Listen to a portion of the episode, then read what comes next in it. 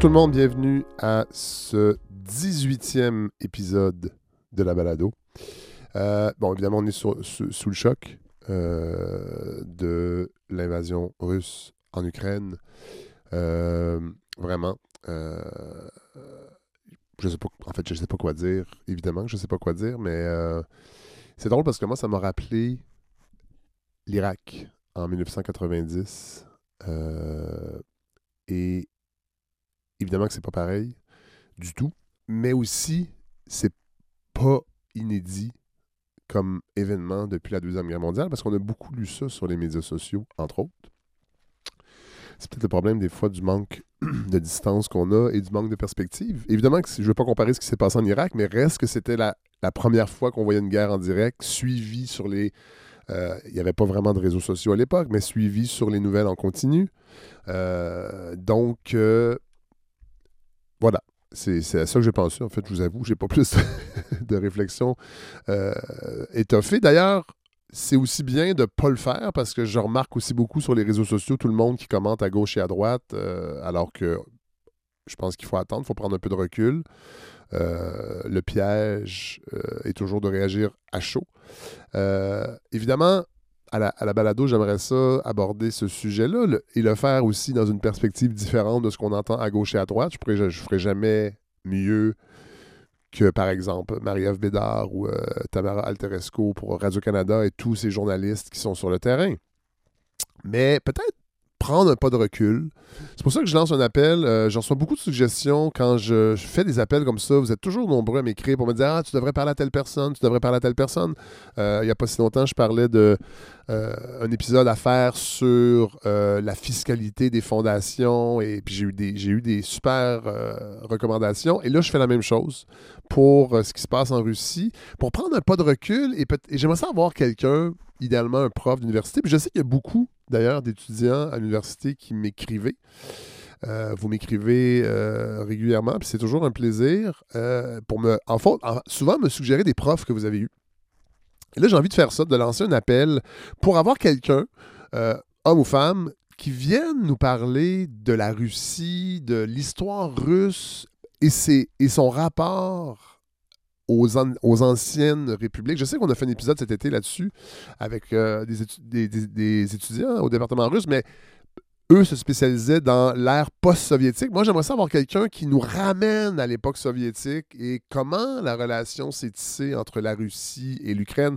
Moi, euh, je me rappelle entre autres d'avoir lu euh, Michael Heller, grande, grande fresque historique sur, ben, sur l'histoire de la Russie et ben, comment on avait organisé des famines en Ukraine, entre autres, pour briser euh, l'Ukraine. Je pense que c'est Staline, en fait, ou Lénine même, euh, dans les années 20, qui avait sciemment organisé une famine pour, pour briser la cohésion sociale. Donc, ça fait longtemps là, qu'il y a cette relation toxique entre l'Ukraine et la Russie. Alors, avoir quelqu'un qui viendrait nous replacer tout ça dans son contexte historique, parce que oui, c'est Poutine, oui, c'est l'actualité, mais ça s'inscrit dans une grande lignée historique. En tout cas, j'ai cette impression-là, donc ce serait le fun d'avoir quelqu'un. Donc, écrivez-moi, baladofredsavard à gmail.com si vous avez eu un prof ou une prof qui a abordé ça ou que vous pensez que c'est quelqu'un qui pourrait être euh, pertinent pour la balado. J'aimerais bien ça, qu'on puisse réfléchir à ça, donc être en réaction avec l'actualité, mais pas à chaud.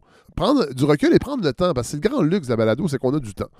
Euh, évidemment, j'ai pas les moyens d'envoyer des gens sur place. D'ailleurs, si vous voulez qu'un jour la balado envoie des journalistes sur le terrain des opérations, ben, supportez le projet, donnez. Euh, les détails sont sur le. Non, mais voilà, je pense que vous comprenez mon point. Donc, on a, on a, on a du recul, on a le temps, on n'est pas dans l'urgence, donc trouvons la bonne personne. Mais j'aimerais ça, vous offrir ça et m'offrir ça, cette réflexion sur la Russie. Euh, je, vous dis, euh, je, vous, ai parlé récemment des, sorties qui sont en train de se planifier. Il y en a une qui sera donc, euh, qui est coulée dans le ciment.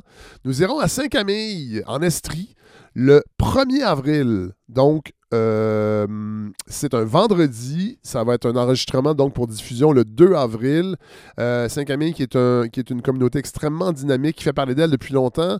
Je lisais un article du, Monde diplomatique en 2006 qui parlait du dynamisme de Saint-Camille. Donc, on va organiser un, épisode sur la ruralité, sur comment on peut revitaliser des villages. Il y aura, bon, euh, euh, un menu encore plus large. Donc, ce sera le 1er avril. Je vous donnerai les détails, mais ce sera euh, devant public. Euh, donc, Saint-Camille, qui est à peu près à 35 km au nord-est de Sherbrooke. Donc, c'est pas, pas très loin de Montréal. Je dis pas que. En fait, si vous voulez, partir de Montréal pour venir assister à l'enregistrement, je serais très content, mais je pense qu'on va avoir beaucoup de gens déjà de la région. J'aimerais ça. En fait, je pense que l'idée de sortir de Montréal, c'est peut-être justement pour pas voir de Montréalais. C'est une blague. Mais voilà, 1er avril, donc enregistrement. Je vous donnerai les détails quand on les aura un peu plus. Bon, aujourd'hui, super épisode. J'ai hâte de vous le présenter. Euh, Hélène Faradji qui sera là avec Godefroy. Euh, Hélène qui nous parle de trois films sur l'avortement qui sont sortis presque simultanément euh, et nous offre une réflexion sur l'œil derrière la caméra et quand le cinéma traite de ces sujets-là, l'impact que ça peut avoir. C'est vraiment, vraiment une réflexion euh, intéressante euh, et originale, comme toujours. Souvent avec Hélène, c'est toujours ça qui frappe. C'est qu'au début, on a l'impression qu'on est dans des lieux euh, un, peu connus et que Hélène nous offrira son point de vue. Mais finalement, son point de vue nous sort de ce qu'on pensait savoir pour amener la réflexion ailleurs. Et Godefroy Lorando, retour de Godefroy également, qui va nous parler du nickel à Québec, de la qualité de l'air euh, par rapport au nickel. C'est moi qui avais envoyé ce, sujet-là parce que ça a quand même fait l'actualité euh, de Québec, entre autres, et euh, avec le ministre Benoît Charette et des citoyens de Québec. Donc, il va nous expliquer ça en long et en large. Et il va nous parler également de GNL Québec, l'impact de l'abandon de GNL Québec et de l'exploitation pétrolière en regard de ce qui se passe en Russie et en, en Ukraine. C'était pas ça, évidemment, son, point de départ. Il, voulait nous parler euh, ben, de la loi actuelle, l'autre loi 21, sur euh, l'arrêt de l'exploitation euh, pétrolière et, et. Mais il a donc ajouté la couche Russie-Ukraine et c'est vraiment passionnant. Vraiment, on a enregistré ça hier. C'est pour ça que je peux vous dire que c'est passionnant parce que je l'ai entendu. Alors euh, voilà, c'est. ah, c'est vrai, il y a une petite surprise. Après, il va y avoir une petite surprise. Euh, je vous parle souvent de la communauté de la balado. Comme vous m'écrivez, vous, m'offrez des suggestions, mais là, il y a un bon exemple. Euh, une, auditrice qui m'a écrit pour me parler d'un. En fait, qui m'a demandé de- d'utiliser la balado pour apporter un éclairage sur un secteur de l'économie qui est souvent abordé dans les médias, mais peut-être pas de la bonne façon ou souvent dans des lieux communs. Alors, c'est le luxe qu'on a. On a du temps. On peut justement extirper les lieux communs pour aller euh, à l'essence, parfois, des choses. Alors voilà, c'est ce que je vous offre. Je les, attends, ils s'en viennent, là. Ils sont sur la route pour faire l'entrevue. Fait que celle-là, je ne l'ai pas entendue. Donc, vous, vous verrez. J'espère que je ne me tromperai pas, mais je ne penserai pas. Alors voilà, je vous offre donc ce 18e épisode de la balado. Bonne écoute.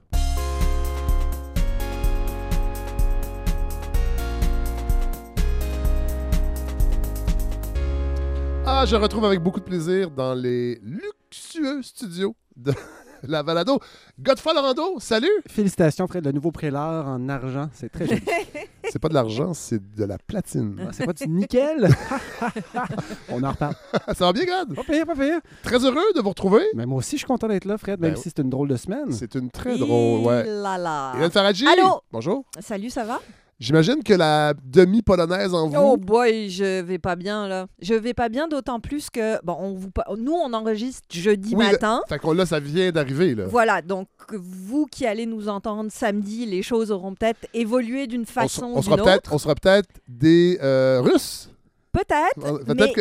moi, en plus de tout ça, je m'en vais en Europe Ben oui. ce soir. Oui, c'est pour ça qu'on enregistre euh, ce, ce jeudi matin Voilà. Oui. Donc je suis un petit peu à nerveuse. Strasbourg. À Strasbourg, qui n'est pas très Qui n'est loin. pas Marseille? Qui n'est pas loin. À Marseille, vous seriez plus loin au moins. Oui, finalement, j'aurais dû euh, venir d'ailleurs. Vous êtes Ça aurait à. été une bonne solution, mais, Mais en fait, euh, Kiev est à 3 heures d'avion de Paris. voilà.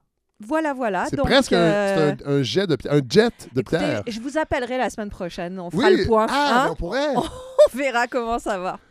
Ouais, c'est euh, j'ai oui, c'est particulier tout ça. Moi, euh, je l'ai dit tantôt, mais euh, j'aimerais ça. Évidemment, je veux pas du tout commenter ça à chaud comme bien des gens le font sur les médias sociaux entre autres, mais j'aimerais ça quand même que la balado trouve une façon d'aborder ce sujet-là. Mhm. Peut-être prendre un pas de recul sur l'histoire parce que c'est pas euh, c'est pas nouveau là, cette- Non. cette- cette- ce, désir impérial russe. Oh, on là, peut, on le, peut l'appeler le- comme ça. le fantasme de la Grande Russie Ouais. est là depuis longtemps. ouais. Fait que, on réfléchit.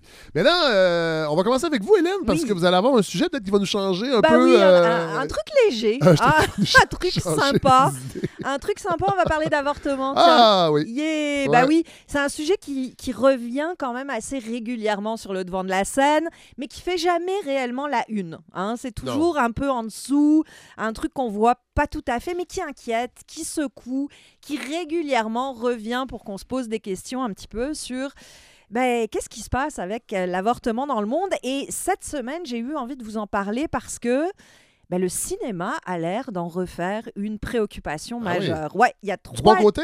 du bon côté, ben, c'est c'est quoi Non, le mais- bon côté Non, non, il y aurait, il y aurait pu avoir euh, un Non, film présenté euh, dans Ah les oui, cinémas Guzzo. les- c'est vrai, il y avait eu ça. Non, non, là, on est de l'autre Très, bord. très chrétien, Non, non, non. euh, Mais financé par des, des, des, des groupes anti-avortement, entre autres. Bon, Absolument, là, ça, avait là, été, là. ça avait été un flop total. totalement. Total, mais non, là, on est complètement de l'autre côté. Bon. Et il y a la coïncidence temporelle de trois films qui sortent, en- Ah ouais. qui sont disponibles à peu près en même temps Ouais.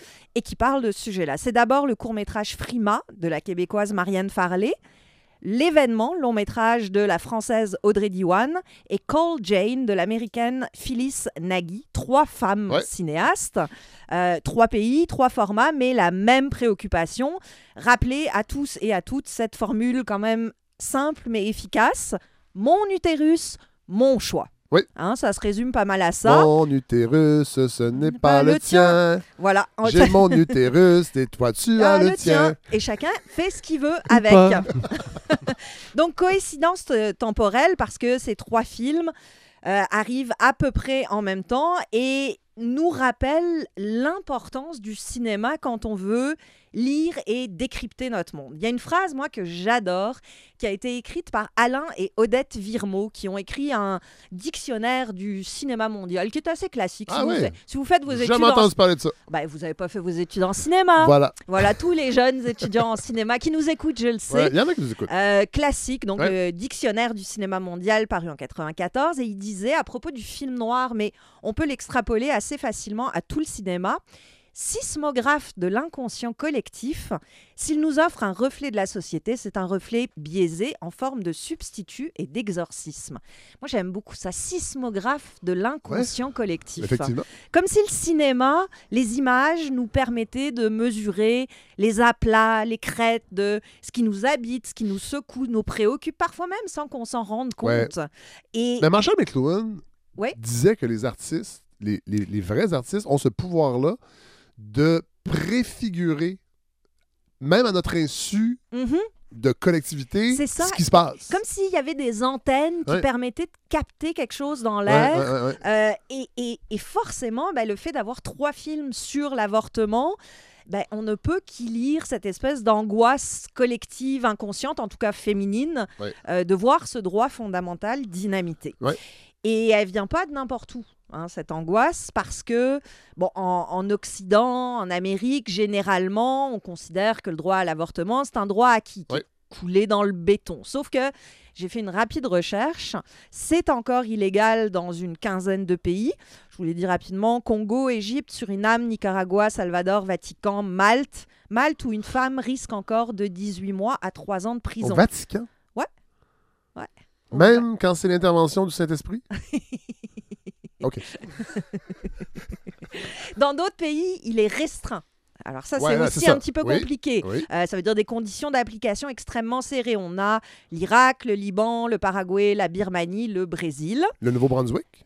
Ah bon? Ben, qu'on pourrait. Ben oui, parce qu'il y a. il y a- y a- y a- il y a- une- les politiques ont changé, en tout cas, le- et le financement, puis ça fait en sorte qu'il y a- il y, a des cliniques qui ont fermé. Ah et ben ça voilà. oblige les femmes à faire parfois des centaines de kilomètres pour avoir accès à une clinique d'avortement. Voilà. ça, c'est plutôt récent, ça fait quelques années. Là, je parlais des, des conditions Oui, oui. médicales, mais effectivement, on a Mais aussi... c'est aussi une forme Absolument, de. de c'est une rest- forme de restriction, Tout tout à fait, fait. tout à Puis fait. évidemment, on a les pays où il a reculé en 2020-2021, les tristement célèbres Pologne et. Texas. hein.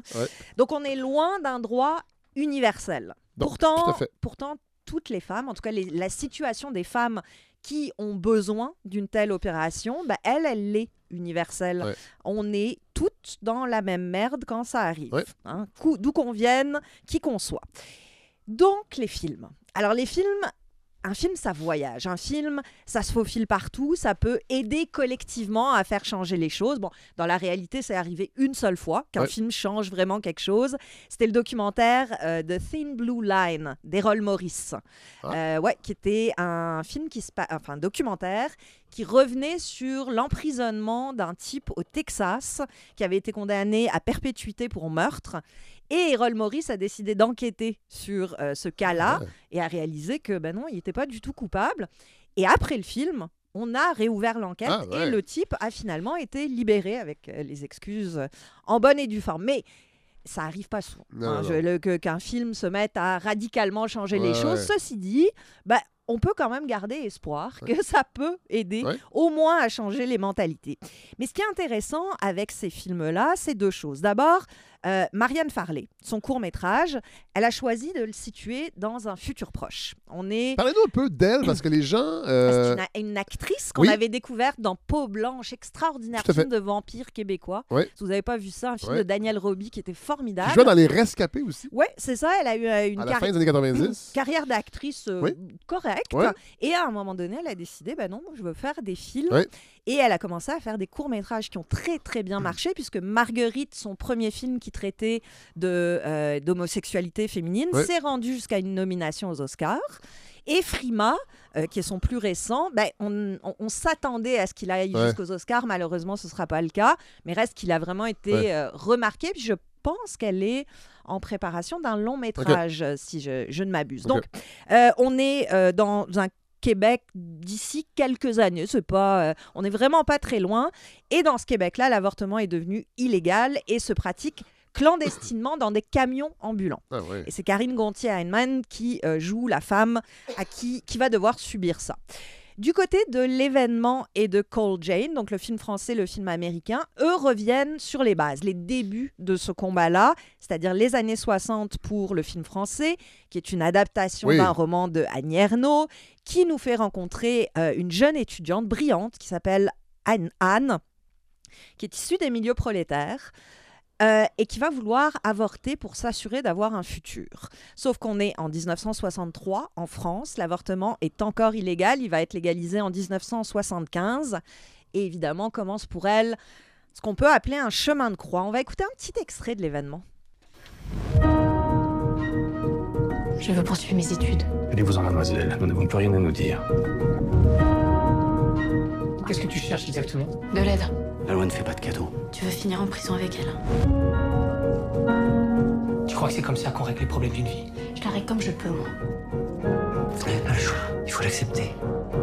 Le corps réagit mal. Il peut y avoir des complications. C'est un vrai risque, c'est périlleux. Ouais, c'est pas, ça vous rentre dedans ce Ouais, ouais. film-là. L'autre film, celui de Phyllis Nagy qui s'appelle Cole Jane, on n'a pas pu le voir encore, mais il vient d'être présenté au Festival de Berlin. Et lui, euh, c'est avec Kate Mara, Elizabeth Banks, Sigourney Weaver. On revient là aussi dans les années 60 dans un groupe d'aide aux femmes dans une banlieue américaine qui vont prendre sous leur aile une jeune femme qui désire avorter, alors que là aussi, euh, l'avortement est euh, illégal. Mais si on se concentre sur le Marianne Farley et le Audrey Diwan, Ouais. Ben, évidemment, c'est deux approches différentes, pas juste temporellement, parce que dans le court métrage québécois, ce qu'on exprime principalement, c'est la peur, Oui. c'est l'angoisse. On est vraiment avec cette femme qui doit se faire avorter, qui le fait de façon illégale. Puis c'est, on est quasiment dans le film d'horreur. là. Ça Euh, dure 10 ah ouais, minutes, ouais. mais on est vraiment dans, dans des effets presque de film d'horreur, alors que le film français, l'événement, lui, c'est plutôt la colère. Ouais. On sort de ce film. C'est un film hyper frontal, cru, direct. On est quasiment en gros plan sur l'héroïne tout le long du film. Et on en sort enragé. Autant les hommes que les femmes. Ouais. hein. Il y a vraiment un effet. Mais on, en sort enragé, pourquoi? Parce que on, Parce que ça se passe dans les années 60. On Oui, mais ça parle d'aujourd'hui. Ouais, ouais, ok. C'est ça, c'est que ça parle d'aujourd'hui. Puis surtout, on En fait, en fait, ma question, c'était est-ce que de replacer un film sur l'avortement dans les années 60, ça donne pas l'illusion qu'aujourd'hui tout va bien? Pas du tout, parce Non. que l'intelligence du film d'Audrey Diwan, c'est de... Oui, on est dans les années 60, on le voit, mais c'est pas non plus accentué, parce qu'on reste sur cette jeune femme Ouais. et sur son expérience, et vraiment, ça devient intolérable à regarder. Cette souffrance-là, Ouais. c'est ça, c'est ça dont parle le film. C'est pas du fait que dans les années 60 c'était illégal, ouais. du fait que lorsque c'est illégal, ça vient avec une souffrance Ouais. Physique, Ouais. pas, pas juste morale, Ouais. une souffrance physique qui est absolument intolérable. Et on se dit, ça- cette souffrance-là ne peut plus être permise. On n'a on n'a plus le droit, Ouais. en tant que monde, en tant que société, de tolérer ça. Et il y a quelque chose de d'incroyablement fébrile dans ce film-là. C'est bouillonnant. On est tout le temps, on l'entendait dans la bande, dans la bande-annonce, on est euh, comme sur une patte tout le long. Et si l'un opte pour le film d'horreur et l'autre la colère, ils se rejoignent quand même ces deux films-là pour un- sur un trait fondamental qui est la solitude. Les deux héroïnes de ces deux films-là, qu'elles soient dans le futur ou euh, hier, elles sont pas juste liées par l'avortement, elles sont liées par l'obligation au secret, à la honte, Ouais. à l'humiliation, à une solitude forcée. C'est une, une façon dans les deux films qui est quand même assez expressive de rappeler que ben, quand on souffre d'une injustice, quand que ce soit, quelle qu'elle soit, ben, on ne doit pas seulement faire face à la dite injustice, on doit le faire seul. Ouais. Et ça, c'est terrible. Et c'est là que j'arrive avec mon deuxième point, parce que ces deux films qui, oui, expriment une crainte hyper légitime, euh, proposent une défense très convaincue et convaincante du droit à l'avortement, du, droit- du droit des femmes à disposer de leur corps, mais ils ont été réalisés par des femmes. Oui. Hein, Marianne Farley, Audrey Diwan. Des films sur l'avortement au cours de l'histoire, il y en a eu quand même pas mal. Il y a eu euh, 4 mois, 3 semaines et 2 jours du roumain Christian Mungiu, euh, l'extraordinaire Vera Drake du britannique Mike Lee, une histoire simple de Claude Sauté, une affaire de femme de Chabrol, Loulou de Piala. Tous des excellents Ouais. films, mais des films faits par des Voilà. hommes. Voilà. Et les seuls qui me reviennent, en- qui me sont revenus en mémoire euh, quand je préparais ça, qui ont été faits par des femmes, ben, c'est des films dans lesquels l'avortement n'est pas nécessairement le sujet central. Ça fait Ouais. partie d'une Ouais, ouais, ouais. pléthore de préoccupations féminines. Je pense à Portrait de la jeune fille en feu de, Céline Sciamma. Ouais. Euh, ou bien sûr L'une chante, l'autre pas d'Agnès Varda, qui est un, un grand film Ouais. féministe. Puis le petit avantage du, euh, du film d'Agnès Varda, ben, c'est qu'il y a une chanson. Mon corps est à moi et c'est moi qui sais si je veux ou pas mettre bas. Faire ce bas monde des enfants ou pas. Être plate ou ronde, j'ai le choix. Mon corps est à moi. C'est bien drôle. Mon corps. On n'est pas loin des chansons de, qu'on chantait au début, hein, qui étaient sur le- le- les, les, attouchements sexuels. La chanson du début, c'était Voilà. un programme scolaire. Là. Mais oui, Agnès Varda. Qui euh, chante? c'est Valérie Mérès hein, qui, Ah, ouais. qui joue dans ce film-là.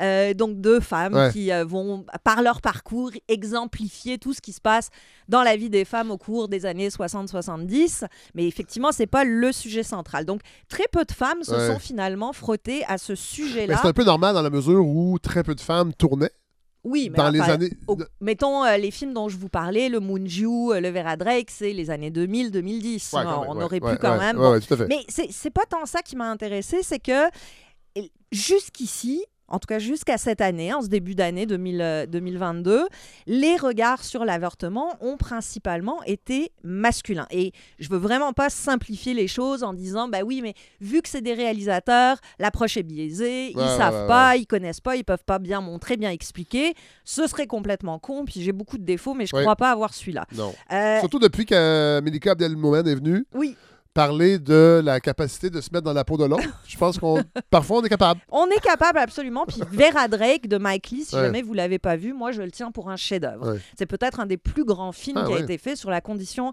euh, féminine. Mais en ce moment, en cinéma, et d'ailleurs au-delà du cinéma, euh, dans le monde du divertissement, on se pose beaucoup la question du regard, du fameux Oui. gaze. Oui. hein, qui regarde. Euh, et on peut, avec ce sujet-là de l'avortement, puis ce, ce petit échantillon de film-là, essayer de voir ce qui change quand le regard est masculin ou féminin. Et ce que je constate, c'est que l'approche féminine, donc Audrey Diwan avec l'événement, Marianne Farley avec Frima, ce qu'on met de l'avant, sur ce sur quoi on fait le focus, c'est la solitude des femmes victimes. Les réalisateurs, eux, les hommes, qui ont fait des films sur ce sujet-là, l'ont pas occulté, la solitude est là aussi, mais l'élément qu'on retient, l'élément sur lequel on se concentre, c'est sur le système, en Ah fait, ouais. sur comment l'illégalité de l'avortement est en réalité le maillon d'une politique liberticide beaucoup plus générale. Ouais. Hein, on l'utilise dans un gouverne- comme un outil dans les gouvernements totalitaires. Euh, quatre mois, trois semaines, deux jours, le film roumain, ben, c'est une façon de montrer comment l'absence de liberté dans la Roumanie communiste Ouais. contraignait jusqu'au corps. Euh, Euh, dans euh, Vera Drake, justement, c'est l'histoire d'une faiseuse d'ange dans l'Angleterre ouvrière des années 50. C'est une façon euh, de, de montrer, de stigmatiser le conservatisme moral de cette Angleterre-là. ouais, ouais. C'est une approche qui vient évoquer l'avortement dans un contexte sociopolitique, une porte d'entrée, si vous voulez, pour parler de quelque chose de plus grand, de plus vaste. Alors que dans le cas des réalisatrices, c'est presque l'inverse. C'est-à-dire qu'on se concentre sur le concret, le physique, le corps, l'intériorité des femmes. L'intime. L'intime, exactement, et comment, par la contrainte faite à l'intime, Ouais. finalement, on déborde sur une contrainte faite au corps social en entier. Ouais. Hein, c'est, c'est, si vous voulez, ils disent un peu la même chose, mais l'abordent d'une façon complètement différente. Et pour résumer grossièrement, ça donnerait, ben, quand les hommes regardent, c'est pour mieux ausculter la société entière. Quand les femmes regardent, c'est pour mieux comprendre ce qui se joue dans la psyché et le corps des victimes. Puis dans les deux cas, c'est assez euh, renversant Ouais. en général. Mais c'est un peu là que je voulais en venir, parce que si on se pose beaucoup de la question de qui regarde en ce moment, et puis de pourquoi c'est important de savoir qui regarde, on le fait souvent en omettant de montrer que on a besoin des deux regards, Ouais. que ces deux regards-là sont absolument complémentaires. Et c'est pour ça qu'il faut se battre, pour que les deux regards nous soient accessibles. Ouais. Autant le regard masculin que le regard féminin. Euh, en fait, ils peuvent pas exister l'un sans l'autre. Si on n'en a qu'un, il nous manque une Ouais. dimension pour bien comprendre un phénomène. Et sur un sujet comme l'avortement, justement, ben, on a définitivement autant besoin des approches masculines que Tout des fait. approches Ouais. euh, féminines pour être sûr que ce sujet-là soit définitivement enterré, que Ouais. n'y- qu'on n'ait plus besoin de faire de films ni masculins ni féminins là-dessus, euh, pour qu'on n'ait plus jamais à se poser les la question des conséquences que Ouais. ça a autant sur les femmes que sur le corps social euh, entier. Et en attendant que ça arrive, que ce sujet-là, on n'en parle plus jamais et que ce soit définitivement enterré, vous pouvez faire une chose, c'est aller voir l'événement au cinéma. Ouais. Il est disponible depuis la semaine passée. C'est plus qu'un film, c'est une piqûre de rappel. Une piqûre de rappel qui n'est pas juste nécessaire, qui est indispensable. Parce que quand le cinéma atteint cette incandescence-là, ça nous réveille tout ce qui doit l'être. Puis je vous jure qu'on en a besoin ces temps-ci. Wow, merci Hélène. Superbe réflexion. Est-ce que vous aviez lu le roman? Oui, j'ai lu le roman. Et est-ce que l'adaptation... euh, Là aussi, pour moi, c'est complémentaire. Ah, je, je qu'il y trouve qu'il y a quelque chose dans la façon de mettre en scène cette intimité de façon hyper frontale qui est peut-être plus suggérée par le roman. Ouais. Euh, C'est-à-dire que le cinéma vous force à cette approche-là, puis les deux ensemble deviennent un espèce de plaidoyer pour la liberté qui, sont, qui est irrésistible. Ah, mais c'est vraiment intéressant. Je lance l'idée euh, éventuellement d'une chronique sur les adaptations cinématographiques de romans. Oh oui. Euh, les bons, les bonnes adaptations et les moins bonnes. Et les mauvaises. Je vous lance ça. D'accord.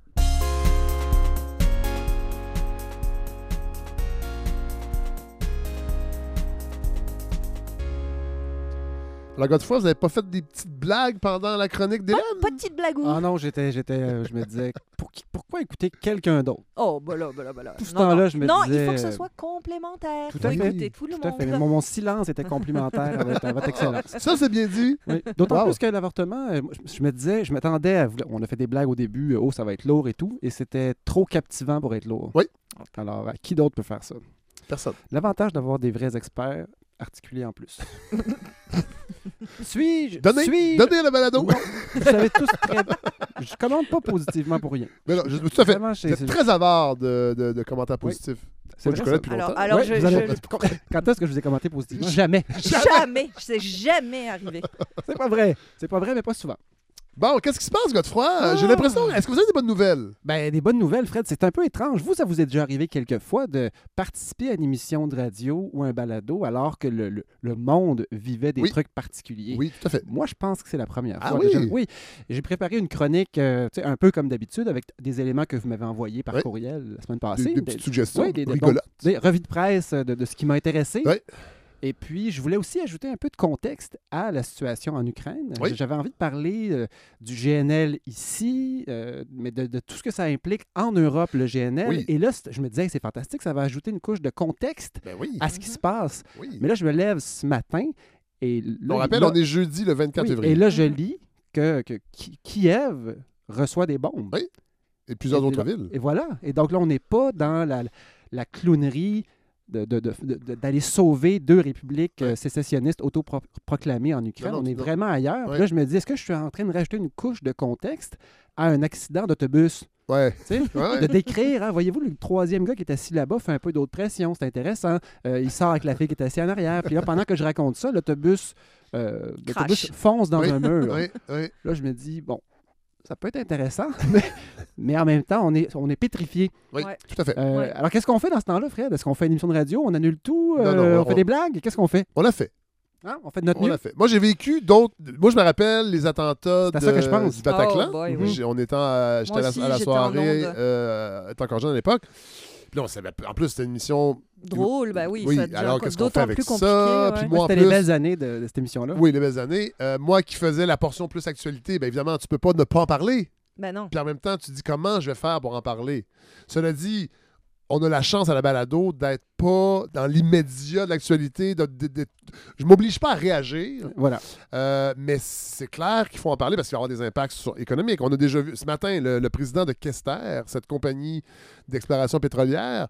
D'ailleurs, André Boisclair était venu à la soirée est encore jeune nous parler de Kester. Il était, Mhm. euh, il était l'émissaire de Kester. C'est- Étiez-vous là, cette- cet enregistrement-là, Godefroy? Oui, j'étais là. J'étais Ça, là. On en a déjà parlé ici aussi. Eh là là. Oui. Ouais. euh, Et euh, donc, le président de Kester qui dit, euh, en fait, qu'il trouve que le gouvernement Legault devrait reculer sur l'exploitation pétrolière parce qu'il y a des belles occasions d'affaires avec ce qui se passe euh, à- en Ukraine. Ah, parce le- que le l'Europe hein. l'Europe C'est va avoir besoin le de pétrole, puis le pétrole va monter. Mhm. Moi, je suis comme, Aïe, aïe, aïe. espèce de sociopathe, peux-tu attendre un peu Oui. avant de penser à ton portefeuille?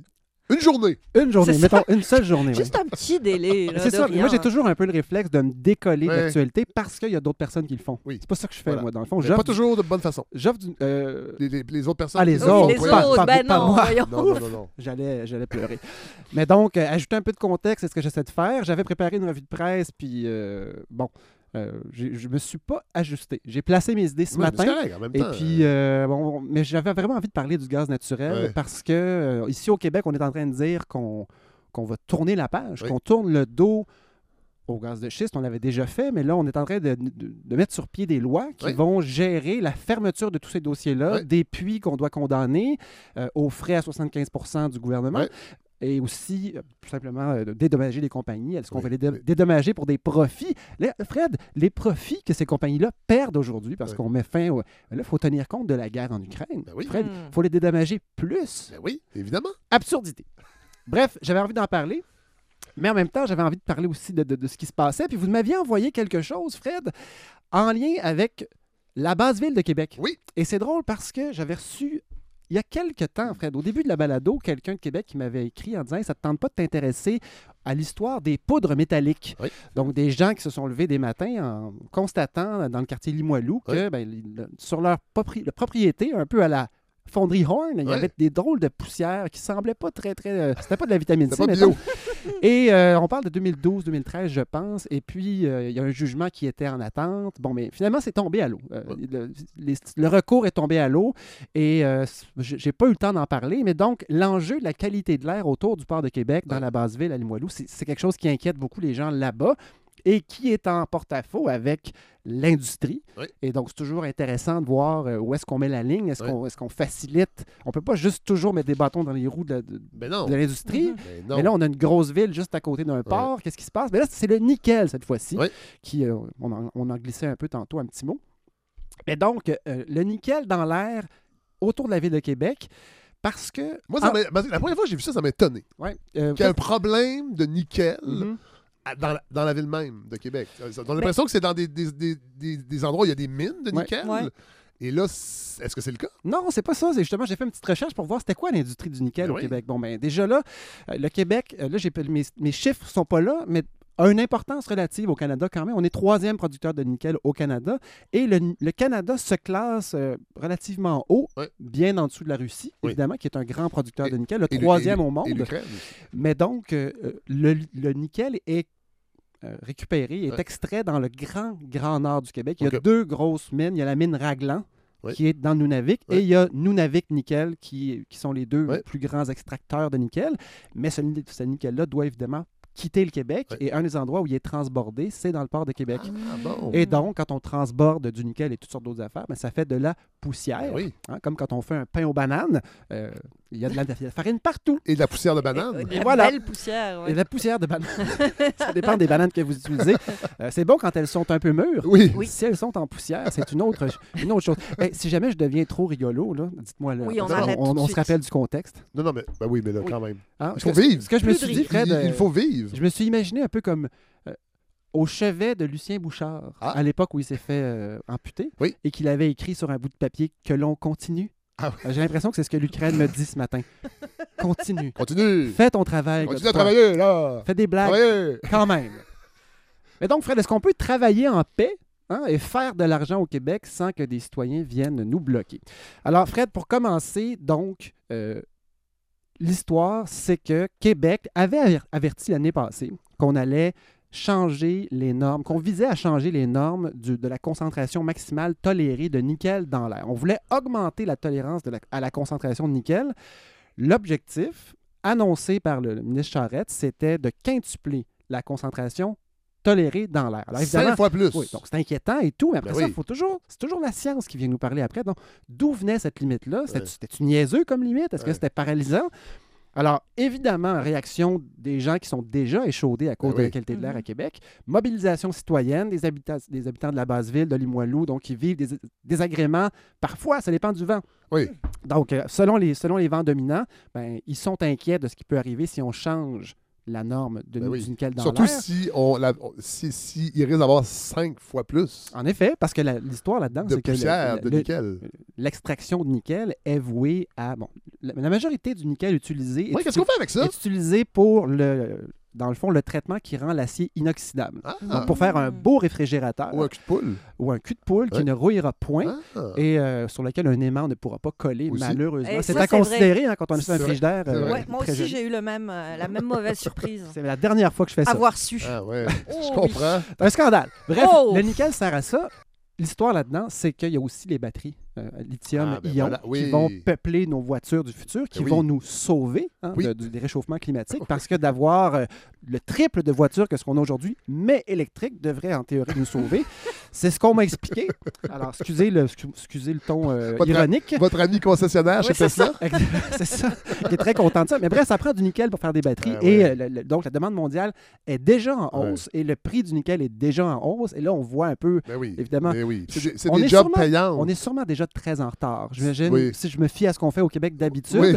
on est sûrement très en retard, mais il faut rendre notre industrie du nickel compétitive. Oui. Puis là, ben, s'il y a des alertes sans arrêt à la concentration trop élevée, ben là, ça, Ils ça voudront, ils voudront ça- pas venir. Ils voudront pas venir, ça rajoute des des, jobs frais. payantes. Voilà. Alors, Fred, On a bien intégré le, Oui. le message. le discours du gouvernement. deux, euh. Oui. Et puis euh, le fleuve Saint-Laurent, ce, ce- ce- ce jalon, Oui. ce- c'est pas ce jalon, mais cet élément très important du développement économique Oui. du futur du Québec, Oui. tel que présenté par notre, notre premier ministre Oui. euh, Legault. Bref, il y a même Bruno Marchand, Fred, qui prend le côté de la population.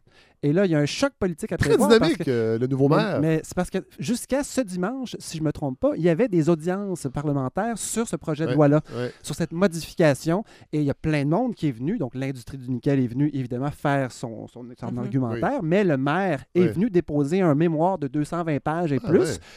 Que j'ai lu en diagonale, mais je suis allé voir ses, ses- ses inquiétudes finalement. Euh, et là, il ne peut pas seulement lui reprendre les arguments des, des- des citoyens. Eux sont là pour la partie plus émotive, si on veut. Puis euh, il y a différentes personnes qui sont allées défendre l'idée que c'était peut-être pas une bonne idée de modifier la, loi. Donc, avant d'en parler, de, de son mémoire, c'est qu'est-ce que le ministre Charette avance comme argument? Donc, ce qu'on peut lire sur les communications officielles du gouvernement Legault, c'est qu'il s'est basé, entre autres, sur le National Toxicology Program, afin d'avoir les mêmes standards rigoureux qu'en Europe et aussi ailleurs au Canada, en Ontario notamment, tout en conservant, là, vous allez voir le vocabulaire, une gestion responsable du nickel sur le plan de l'environnement et de la santé de la population. Ah. Et soudainement, on dit- Est-ce qu'il y a le mot agilité? non, OK. non, non. Phew. C'est c'est inquiétant, hein? Il devrait être ajouté. Absolument. Mais la modification proposée, on le disait tantôt, c'est de. On a, on a parlé de x5, mais là, c'est de passer de 14 nanogrammes par mètre cube Oui. à 70. Donc, Oui. évidemment, c'est gro- un Oui. gros changement. Ce qui est Mais intéressant. on ne sait pas aussi. La, ben, non, Oui, c'est. oui, on c'est- ne sait pas. Mais, Ouais. mais ça, tu- je, te- je vous dis, ça fait x5. Oui. C'est un peu plus gros. Si je vous dis buvez 5 fois plus d'eau que d'habitude, C'est vous- beaucoup. vous allez trouver que ça fait beaucoup d'eau. Euh, Un petit peu ballonné. la direction de la santé publique de Québec, de la capitale, avait approuvé ce changement-là l'année passée. Ah ouais. Donc, il y, a des Mais- il y a forcément des arguments Mais le problème. Godefroy, depuis la pandémie, c'est que nous savons que la santé publique peut parfois être instrumentalisée par Oui. le politique. Oh, vous dites ça. Ben, non, Ben mais pour vrai, Ben, C'est vrai. Puis la moi, je garde science, ça en tête maintenant, là. Ben Fred, la science N'est pas no- peut aussi toujours nous jouer des tours. C'est seulement à long terme Oui. que la vérification et la contre-vérification finit par faire que la science nous est très utile. Oui. Mais la science, au jour le jour, au quotidien, peut nous jouer des tours. Ben oui. On le sait. Donc, les arguments du ministère, c'est que les normes passées, donc la science, sont trop restrictives Euh, et nuisent à la compétitivité de notre précieux minerai, qui va être de plus en plus en demande, qui Ouais. va devoir valoir de plus en plus cher. La norme qui passerait à 70 nanogrammes serait suffisante pour prévenir les effets respiratoires chez les individus sensibles lors des augmentations de courte durée, donc des pointes Ouais. où la contamination serait plus élevée. Quand le train arrive du Grand Nord, par Ben, exemple. quand, quand on déverse, là, Ouais, la ça. journée où on déverse, ben là, évidemment, on, s'inquiète un Ouais. peu plus. Mais si on reste en dessous de 70 nanogrammes par mètre cube, ben, même les gens sensibles, selon des recherches de, de ces toxicologues-là, ce serait correct. Euh, bon, d'autres personnes qui s'y opposent, par contre, qui sont crédibles, qui ne sont pas seulement le maire et les citoyens, Association des médecins pour l'environnement. Oui. Donc, je ne sais pas à quel point ils sont crédibles, mais ce sont des médecins. Oui. Donc, on peut ou bien les trouver gentils ou les détester. Oui. On a le choix encore une fois. Mais c'est un argument de plus. Eux autres affirment que les normes européennes qui sont évoquées par le gouvernement touchent un autre type de nickel dans l'air et non pas celui qui nous Oh! intéresse parce qu'il y a des particularités. Tout est dans les détails. Ici, on a un, un- un- un certain extrait travaillé de nickel qui n'est pas le même. Donc, on ne pourrait pas appliquer non. les mêmes normes. Donc, c'est intéressant à comprendre ça. Oui. Les normes qui sont mentionnées par le mini- ministère touchent une variante différente de cette pollution-là. On pourrait plutôt se concentrer sur le, le nickel qui est utilisé, qui est exploité en Australie, qui Ah. ne sont pas des piouis hein, de l'extraction minière. Non. Et eux autres ont choisi une norme non pas plus haute que celle qu'on a maintenant, mais plus basse. Oh! Fait qu'on a dans le fond les deux. On, a les, Les on, deux. on- on- On dirait que plus on va on vers aurait, le... on aurait pu se baser sur une législation plus restrictive. Ouais. L'Australie.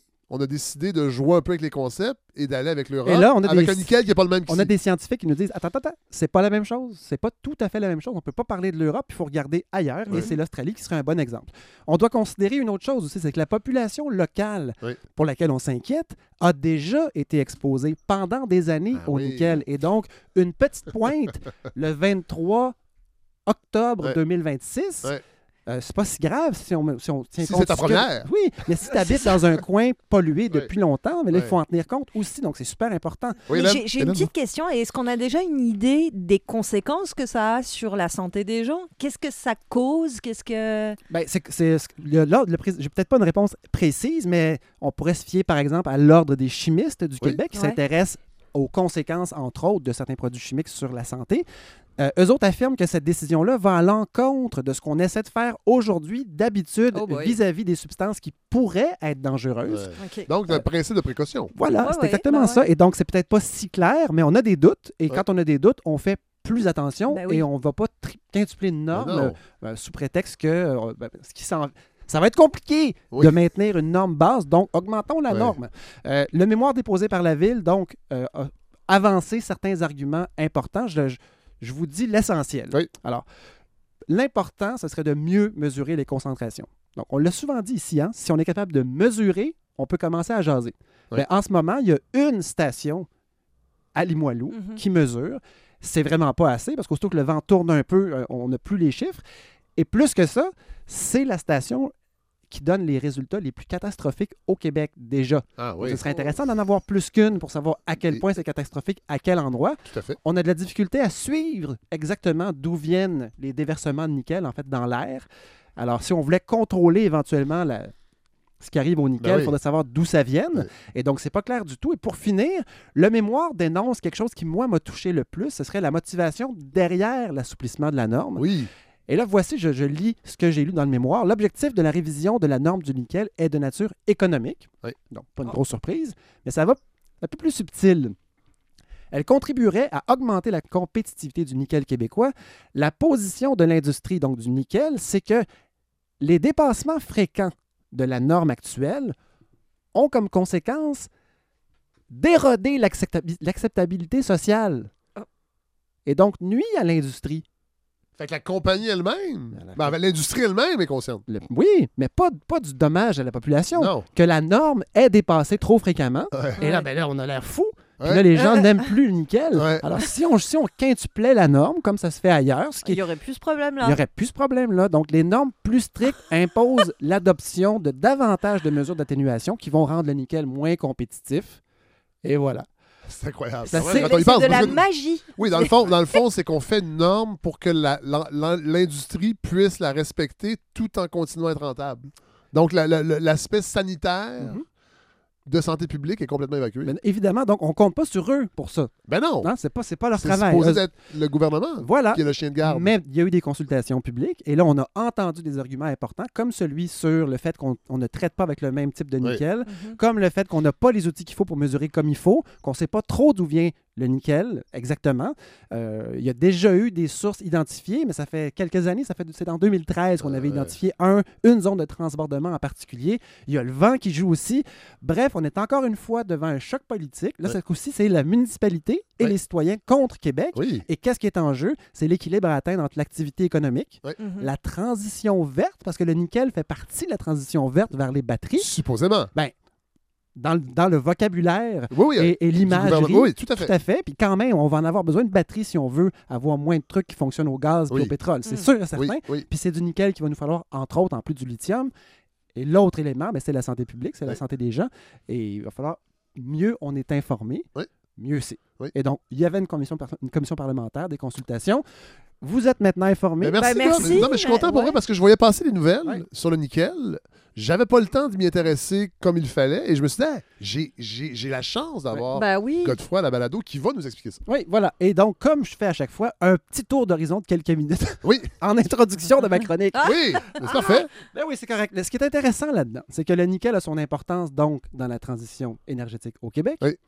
Euh, on va électrifier nos transports. On est Oui. fiers de dire non à des projets de, de liquéfaction de gaz naturel, Oui. par exemple. Ça, c'est concret. Oui. Hein, le, gaz, le, le- le projet GNL Québec, Mhm. c'était Oui. le plus gros projet privé industriel de l'histoire du Oui. Québec. Quand même. Puis on, puis on a eu le plan Nord avant. Imaginez comment c'était gros. Ouais, et voilà. Et donc, le, plan euh, Nord, plan- le plan Nord, c'était quelque chose. on là. est assez fiers, Fred, de. Arrête, Essuyez-vous un peu le tour de la bouche. Fred. Vous avez du plan nord autour de la bouche. Non, c'est de, c'est de la poussière de nickel. Ouais, c'est ça. Euh, Donc, Fred, euh, ça fait partie du vocabulaire en ce moment Oui, au Québec, de oui, dire oui. On, on tourne le dos aux énergies fossiles et tout.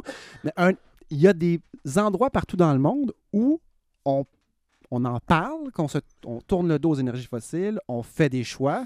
L'Allemagne Oui. a affirmé sortir des Mhm. énergies fossiles. Ça veut dire Ça se pourrait que ce matin, il change d'idée. C'est possible. Avec ce qui se passe. c'est près de moins de, moins de centrales au charbon. Ben oui. Euh, moins de centrales euh, nucléaires Oui. parce qu'ils ont eu peur, Mhm. eux autres, à Fukushima. Et donc, oui. euh, il y a eu une coalition avec beaucoup de verts qui fait qu'en Allemagne, on a vraiment fait des choix pro-énergie verte. Oui. La France a affirmé pendant la campagne électorale qu'il se tournait résolument vers le nucléaire. Tout Eux autres qui sont déjà à 70 Oui. d'électricité fournie par le nucléaire. Et le Québec qui dit, nous, on a notre électricité hydroélectrique et donc on, on a le loisir de, se, de tourner le dos. Ben, il y a un indice, Fred, qui s'appelle le 50 CDPQ. Ah. Qui est un indice euh, de- qui, qui surveille la rentabilité des 50 industries qui font partie du portefeuille de la Caisse de dépôt Ah, Mhm. et qui sont associées aux énergies fossiles. On s'est rendu compte, Fred, que pendant que le portefeuille global d'actions de la Caisse de dépôt du Québec avait un rendement cumulatif entre 2011 et 2021 de 98% d'augmentation, les 50 entreprises fossiles en question avaient un rendement de moins 25 Oh. Et donc, il y a des gens, quelque part, qui ont compris qu'il fallait de moins en moins investir. Et Oui. si la caisse de dépôt avait moins investi en énergie Oui. fossile, on serait, vous et moi, en tout cas notre portefeuille serait en meilleure posture. Ah, Ça, c'est un détail qui fait juste illustrer que un peu partout dans le monde, dans les investissements, on délaisse malgré tout, malgré que ça nous, a- Euh. ça nous aberre certains choix Ouais. qui sont faits, malgré tout, les messages forts ont un impact. Et c'est là qu'on arrive, Fred, à l'Europe, Oui. au gaz naturel en Europe. Et où s'en va cette chronique? Moi-même, je ne sais pas. Grâce à vous, euh, amenez-moi quelque part. Euh, et lancez-moi une fléchette qui Oui. pourra m'endormir le, Bon. le moment venu. Parce que Fred, on compare ce qui se passe en ce moment avec le gaz naturel en Europe. Là, je pense même, je parle pas de la guerre déclarée aujourd'hui. Je Non. parle de l'explosion des prix Oui. euh, à la crise pétrolière des années 70. Oui. Et là, où on s'en va avec ça, les pays produisent des chèques contrebalancer l'explosion des coûts de chauffage. Oui. Je me suis basé, Fred, pour vous parler de ça, sur trois épisodes. Et là, je vous conseille, si vous avez beaucoup, beaucoup de temps dans votre vie, d'aller écouter ça, les trois épisodes, Oui. ou bien écouter ma chronique. Oui. Il y en avait trois. On parle de trois, trois fois la même émission. C'est euh, Affaires étrangères, dont je parle souvent euh, sur France Culture. Épisode Les pièges du gazoduc en mars 2021. Ensuite, L'arme du gaz en octobre 2021. Et finalement, le piège du gaz en euh, février 2022. Mais j'ai écouté ça en prenant des notes, Fred. J'étais complètement captivé. ah oui. Ouais, parce que c'est on s'est relié à nous en réalité parce Ben que oui. nous on se dit on est au-dessus de ça, on ne fera pas de de gaz, de, terminal, D'exploration. de terminal pétrolier. Ouais. Je parle moins de l'exploration, mais Ouais, plutôt ouais. parce que le gaz naturel qu'on voulait exporter par GNL Québec, par pas, bateau, il était pas extrait ici. il était majoritairement extrait euh, par fracturation dans, Dans l'Ouest. Et là, nous, on décide de ne pas le faire. Il y en a d'autres qui vont le faire. Il y a d'autres projets en Atlantique, des projets sur la côte ouest. Tout ce qu'on veut, c'est amener ce gaz sous forme gazeuse à la côte et ensuite le vendre. Mais rappelez-vous ce qu'on disait, Fred. On disait qui va nous prouver que ce gaz-là va aller remplacer Oui. des usines thermiques Mhm. au charbon? Ouais. Eh bien, en lisant un peu et en écoutant sur ce sujet-là, Fred, je me rends compte que finalement, c'est impossible de prévoir où va être vendu un pétrole. C'est être- l'argument même, même des autorités gouvernementales, pas juste au Québec. Ils nous disent toujours ça, c'est-à-dire que ça fait partie de la transition verte. On va fermer des centrales au charbon Ouais. en exportant du gaz. Alors, Fred, petit portrait. Ils disent pas du gaz. Écoutez bien ça. Ils disent du gaz. Fin 21, Oui. le prix du gaz en Europe est monté d'un facteur 4. Donc, il a coûté, monté quatre fois plus cher Ah, ouais. en une année. Ça, ça se reflète assez rapidement sur ta facture de chauffage. Oui. Ben oui. Donc, ça demande une intervention des gouvernements, c'est certain.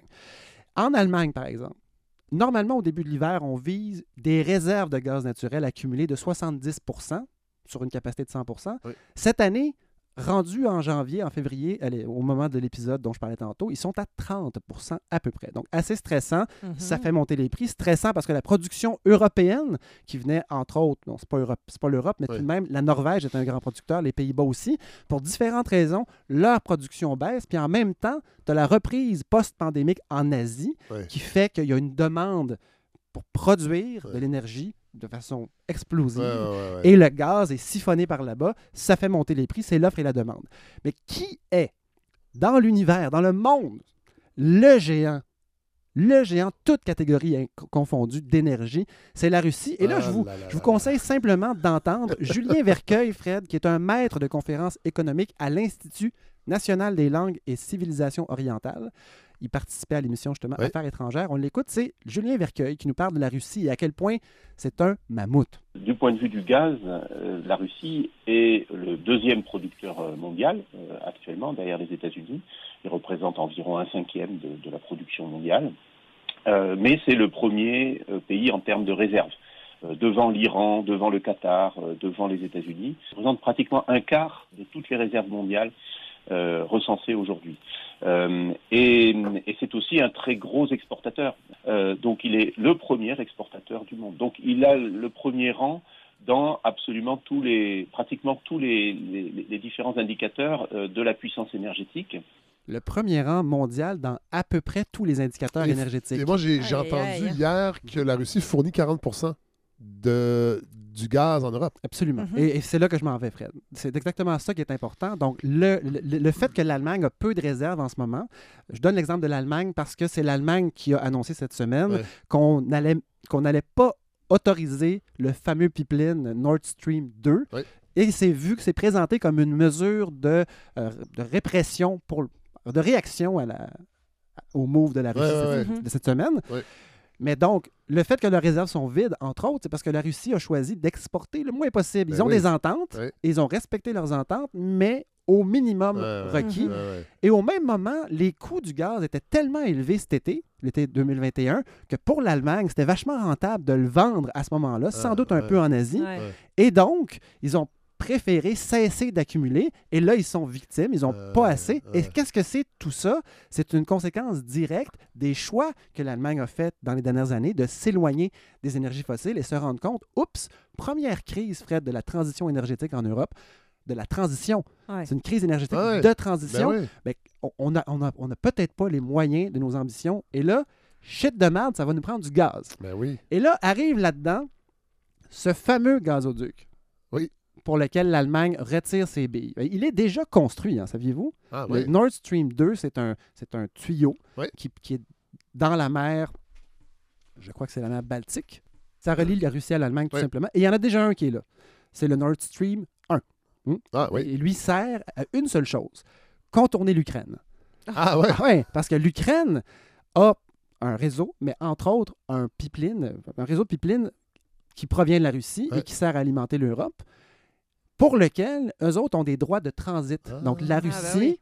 paye des droits de transit, des milliards à l'Ukraine. Donc l'Ukraine, de- c'est très, très important Depuis pour ce eux matin, les, Ouais, je pense que les, vous pouvez les paiements, payer. les paiements ont cessé. Ben, euh, ce, serait à, Ben, ce serait à vérifier, mais... Ben, euh. Ben oui, mais... Mais Fred, l'idée derrière tout ça, c'est que l'Ukraine avait la capacité de menacer, euh, en 2014 entre autres, pendant l'invasion de la Crimée Ouais. et d'autres d'autres invasions avant, de contrôler le gaz russe et de limiter un peu la circulation. Et donc, la Russie a construit ce deuxième pipeline-là qui passait par le haut et alimentait l'Allemagne.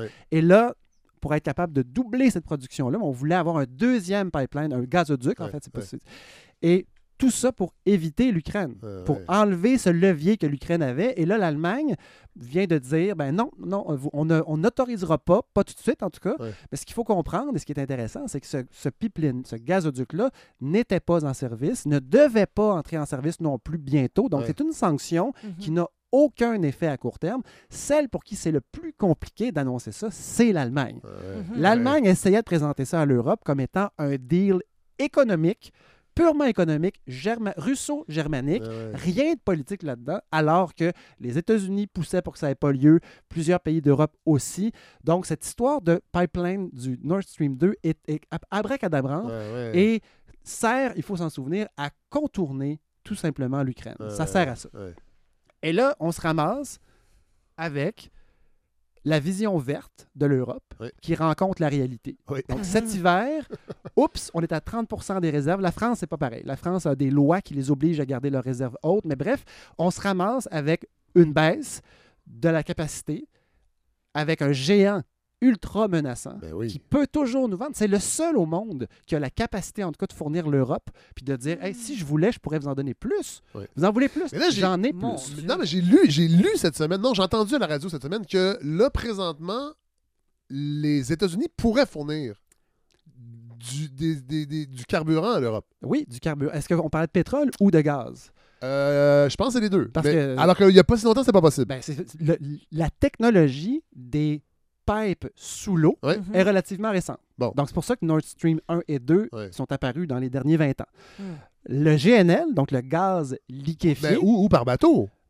pour le déplacer par bateau, il fallait le liquéfier. Et ça, Fred, c'est une technologie qui est récente. Ah ouais, que je comprends. Donc, c'est pour ça qu'on Ouais, en ouais. parle maintenant. Ouais, ouais, ouais. On- Ouais, et aussi parce que la capacité de production des États-Unis a explosé Ouais, dans ben les oui. 20 dernières années Oui. à cause du gaz de fracturation, Oui. au point qu'ils deviennent un exportateur. Et oui, effectivement, l'Europe, qui se ramasse en hiver 2021-2022 en manque d'essence, en manque de gaz, pardon, gaz naturel, oui, se tourne vers d'autres sources, et entre autres le GNL. Et là, c'est ça qui est, qui est fascinant. Juste pour être bien certain. Le GNL, c'est du gaz naturel qui est liquéfié en le refroidissant à des températures extrêmement froides. Ça prend des terminaux méthaniers particuliers pour les mettre sur des bateaux. Et ensuite, ces bateaux-là sont prévendus, envoyés au Japon, qui au Japon, qui en Inde, qui en Allemagne? Mais en cours de chemin, et ça fait partie des contrats, ils peuvent être reroutés en fonction du prix offert. Ah ouais. OK? Donc, en ce moment, c'est l'Asie qui payait le plus cher, Ça pourrait être l'Europe. mais l'Europe, c'est ça qu'ils ont fait. pour pallier à leur hiver mal préparé, à la menace russe en même temps, ils ont rerouté en offrant un peu plus cher des bateaux. Et là, alors qu'on est en train de régler un petit problème européen de manque de gaz, il y a des impacts ailleurs dans le monde parce qu'il y a d'autres pays qui ont besoin de gaz naturel. Ben oui. Et c'est là mon deuxième extrait, Fred. Je sors le nom de cette personne. Thierry Brault, professeur de Sciences Po, à Sciences Po, spécialiste de l'énergie, qui parle du problème européen. On essaye de résoudre un tout petit problème en Europe alors qu'on en crée un mondial. Je, je rappelle que, vous, comme vous l'évoquez, euh, pour le moment, ça se passe à peu près bien en Europe parce que, effectivement, nous sommes suffisamment riches pour rerouter des cargaisons de gaz naturel liquéfié qui autrement iraient en Inde. Donc, en fait, c'est assez Parce les amoral. paye plus cher. Voilà, c'est assez amoral, mais nous sommes en train de mettre certains pays moins riches, l'Inde, le, le Pakistan, le Bangladesh, euh, dans des blackouts pour nous assurer le fait que nous n'ayons pas de blackout. Et voilà. Alors, Aïe, si jamais aïe, quel- aïe. c'est ça. Si quelqu'un essaie de vous expliquer que finalement c'est relativement simple et qu'on va effectivement être capable de vendre notre gaz naturel à tel ou tel endroit et on le sait qu'on va aller remplacer des centrales au, des centrales au charbon, c'est n'importe quoi. Ouais, Et ça, c'était avant le déclenchement de la guerre en Ukraine. ouais. Alors, co- encore une fois, rajoutons, Fred, sur la, notre toast d'actualité une bonne beurrée de complexité. C'était mon objectif aujourd'hui. Et moi, je vais dire, Godefroy, même mon, mon, mon cynisme se liquéfie parce que là, je me dis, on peut quand même, on peut quand même envisager que ça serait pas si avantageux que ce conflit-là se règle pour, Ah. des, pour, pour des pays comme les États-Unis Mhm. Qui pourrait vendre à l'Allemagne pour qui compenser. pourraient vendre à toute l'Europe Mhm. si le conflit perdure. Mhm. D'ailleurs, Fred, Trump était contre Nord Stream 2, donc l'élargissement de la, de la connexion pétrolière entre la Russie et l'Allemagne. Et c'était quoi son argument? C'était que si l'Allemagne achète ce pétrole-là directement à la Russie, donc ce pétrole addi- euh, pas Ce pétrole, gaz. ce gaz Oui, oui. naturel additionnel à la Russie, Oui. il va contribuer au coffre économique de la Russie Oui. beaucoup plus qu'il ne contribue aux caisses de l'OTAN. Ah ouais. Et donc, Trump Oh, trouvait ça Dieu. scandaleux et Ouais. se disait ce pipeline-là ne doit pas avoir lieu. Ouais. L'argument Biden est un peu différent aujourd'hui. Non, non, mais je, je, je, Oh là là, je- je veux, pas dire que c'est ça qui se passe, mais si on regarde les autres guerres, ça regarde. des, ça- des 200 dernières années, Hmm? l'aspect économique, quand même, était toujours pas loin. Voilà. C'est ce que Mais ça on n'en parle jamais. Moi, c'est ça Non, que je trouve fou. Mais Merci d'avoir fait Ouais. ça. C'est éclairant parce Ouais. que cette guerre-là, depuis ce matin, on la comprend comme un acte d'invasion. Euh, on voit les gens réfugiés dans le métro. Mais on, on nous parle jamais de ça qui Non. est fondamental. Et, for- et forcément, ça va mettre une pression. Tu sais, je faisais une, une blague avec le, le- le président de Kester Mhm. euh, en début, Mhm. mais je veux dire, c'est sûr qu'on va être obligé de redéfinir notre rapport à l'extraction des, énergies fossiles si on voit qu'il y a un avantage pécunier collectif.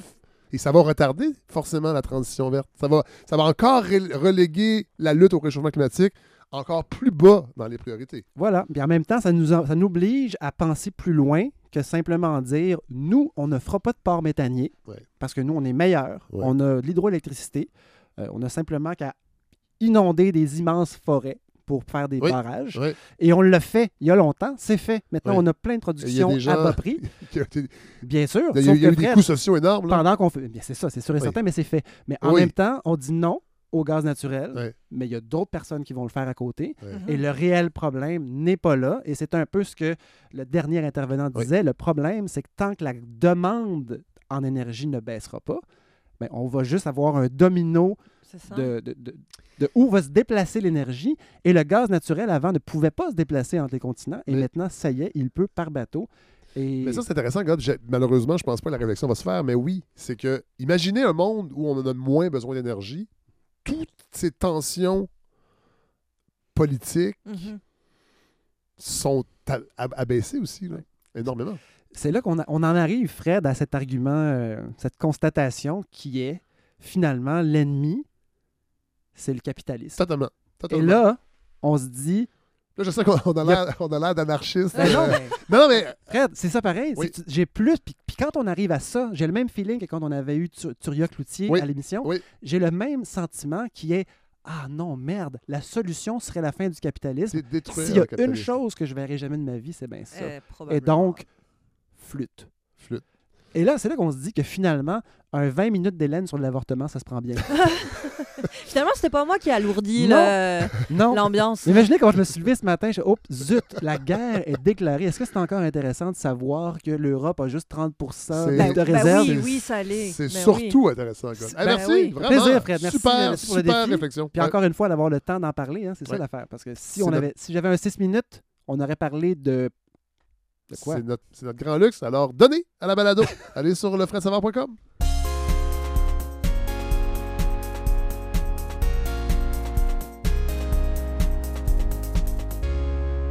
Bon, alors j'en ai parlé au début. Euh, je, je parle souvent de la communauté de la balado, qui, euh, ben, des gens qui m'écrivent, qui me font des suggestions de lecture, qui me disent Ah, va voir ce film-là, sur le fun que t'en parles. Puis là, j'ai Claudia. On va la saluer. Claudia qui m'a écrit, qui écoute la balado depuis le début, qui me dit Fred, là, c'est le temps que la balado parle d'action communautaire. Parce que les médias en parlent, mais souvent de façon cliché, trop courte. Puis toi, tu as le temps à la balado. Alors, j'aimerais ça que tu fasses ça. Puis là, je me suis dit, effectivement, quelle bonne idée.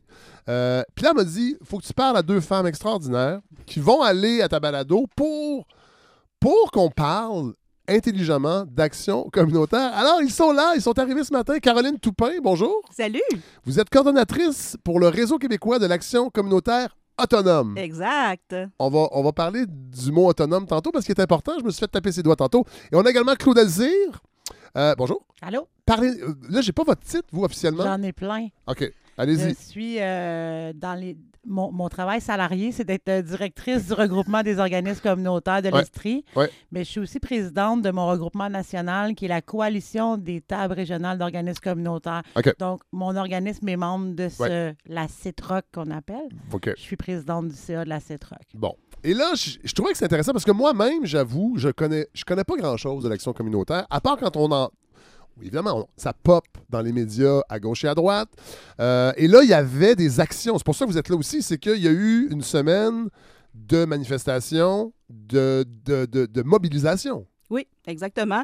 Une semaine euh, où est-ce qu'on a fermé nos portes, où est-ce qu'on a euh, fait la grève, où est-ce qu'on a euh, posé des gestes, qu'on est allé voir nos députés, on est allé voir les, les- les- les maires, les mairesses, on est allé voir tout le monde pour, pour dire qu'on est en- dans une situation de détresse. Bon, OK, là, on va partir du début. Qu'est-ce qu'on entend? Quand on, quand on parle du communautaire, qu'est-ce qu'on entend par ça? Ben, on parle de citoyens, citoyennes qui se mettent ensemble pour résoudre un problème, un problème qui les concerne directement. Ouais. Donc, euh, c'est ça, un organisme communautaire, c'est créé par la communauté, la Ouais. communauté qui ont des besoins sur le terrain, puis qui se mettent ensemble, puis qui trouvent des solutions pour les résoudre. Mais des solutions pour donner euh, des, euh, des services à la population, bien Ouais. sûr, mais aussi euh, pour euh, essayer de travailler sur les causes de ces problèmes-là. Ouais. On peut donner un exemple. Ouais. Mettons, tu es un parent, tu vas reconduire ton enfant à l'école, ton enfant, euh, il- par exemple, mettons, il y a un problème d'autisme. Ouais. Puis là, tu jases avec d'autres parents qui, se rendent, qui aussi euh, vivent cette problématique-là, puis ils se disent, hey, on va se mettre ensemble, on va se donner un, puis on va se donner un- une structure pour être capable de s'outiller, de se donner Ouais. des outils, de supporter, de briser l'isolement. Fait que c'est comme ça que naît, dans le fond, Ouais. les organismes, pas juste d'une cour d'école, Non, mais non, entre non. autres dans une Ouais, cour ouais, d'école. ouais. C'est c'est vraiment c'est c'est des, c'est des- c'est des initiatives citoyennes. Complètement. On est un mouvement de participation citoyenne. On contribue très activement à la démocratie au Québec. Ouais. C'est euh, Puis les secteurs qui englobent l'action communautaire, est-ce que est-ce qu'on retrouve souvent des secteurs reliés à la santé ou euh, Il y a autant de secteurs que de problèmes sociaux, je dirais. Là. Donc, euh, c'est sûr qu'il y, a- il y a majoritairement des, euh, des secteurs en santé et services sociaux, mais il y en a aussi en défense collective des droits, en éducation, Ouais. famille, immigration, loisirs. euh, Coopération internationale, Environnement. alphabétisation, éducation. Exact. Non, mais c'est intéressant parce qu'il y a un petit côté. Est-ce que je peux aller jusque-là? Anarchiste? C'est-à-dire, il y a vraiment un côté participation citoyenne. Dans- et là, j'imagine, c'est pas facile. On sort d'une pandémie. L'état des lieux, deux ans après une pandémie, pour la, mob- la mobilisation, parce qu'on s'entend que vous vous organisez, donc il faut se voir, il faut se côtoyer, il faut se parler, il faut faire des choses ensemble. La pandémie, c'est le ça a été le contraire de tout ça? Ça a été le contraire, mais on a été les premiers à essayer de trouver des solutions pour euh, rejoindre les populations euh, qui, qui, Ouais. qui, qui- qui viennent dans nos organismes. Ouais. On, a, on a été créatifs, mais c'est vrai que c'est pas facile. Ouais. C'est vraiment pas facile. Peut-être, euh, Claudel, euh, je te- je te vois là. Ben, Claudel, que- mais qui est très que- sur le terrain Ouais, aussi. Claudel. Euh, L'enjeu qu'il y a eu, c'est que, euh, on l'a nommé tantôt autonome. Ouais. on va peut-être en parler tantôt avec Caroline, mais le milieu communautaire, c'est grand. Là, Ouais. on parle des OSBL, euh, Ouais. ça- mais nous, notre secteur d'action communautaire autonome, on est 4000 organismes. Là. Ouais, Euh, puis, dans ces critères-là, pourquoi on est financé, il y a la question de notre vie associative, notre vie démocratique. Ça a été difficile. Ouais. On s'est ramassé à être des groupes beaucoup plus de services. Même en défense collective des droits, le groupe qui aide. Ça veut les- dire quoi, ça? La défense collective des droits? Ben, vous dites, on est devenu un organisme de service. Ouais. Avant ça, Ben, on était des lieux de participation. Le service, Ah ouais. normalement, c'est le truchement. J'aime Ouais. dire le truchement. C'est la porte d'entrée, le service. Ouais. Fait qu'une fois que tu es là, après ça, on t'invite à participer à la vie démocratique associative. Tu peux être sur le conseil d'administration, Ouais. sur le comité journal.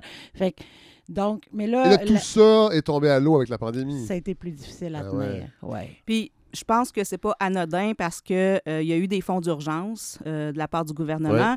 Puis le gouvernement est arrivé avec des fonds d'urgence euh, qui visaient principalement des services directs à la population.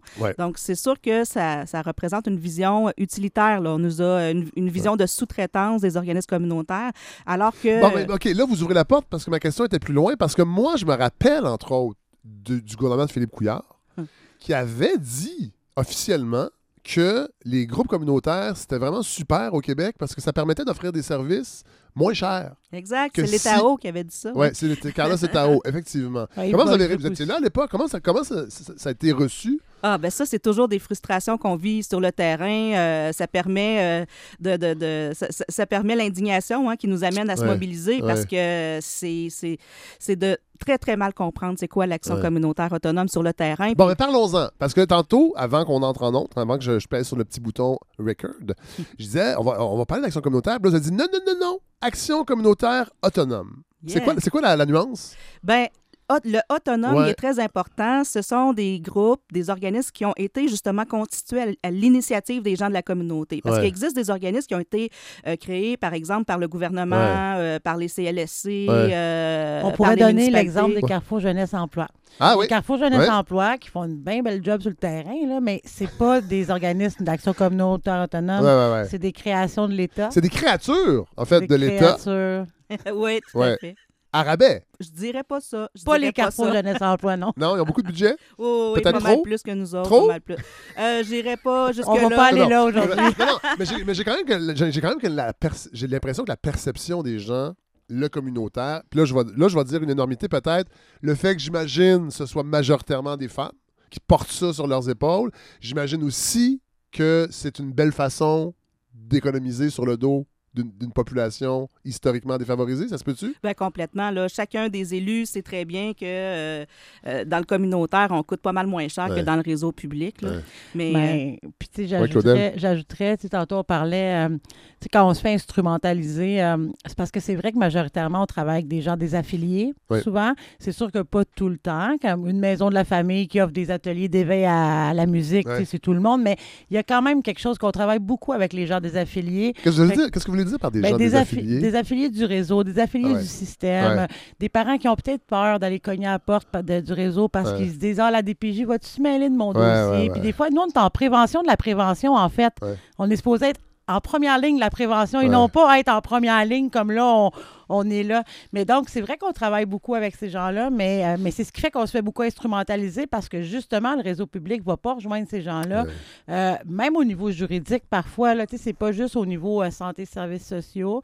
Euh, Puis, ben oui, les femmes, euh, c'est c'est 80% de Ouais. notre staff, euh, les femmes dans notre milieu. Donc, euh, Puis, on- je dirais aussi, j'ajouterais là, qu'on rejoint des gens euh, parce qu'on a des services que l'État ne peut pas offrir aussi.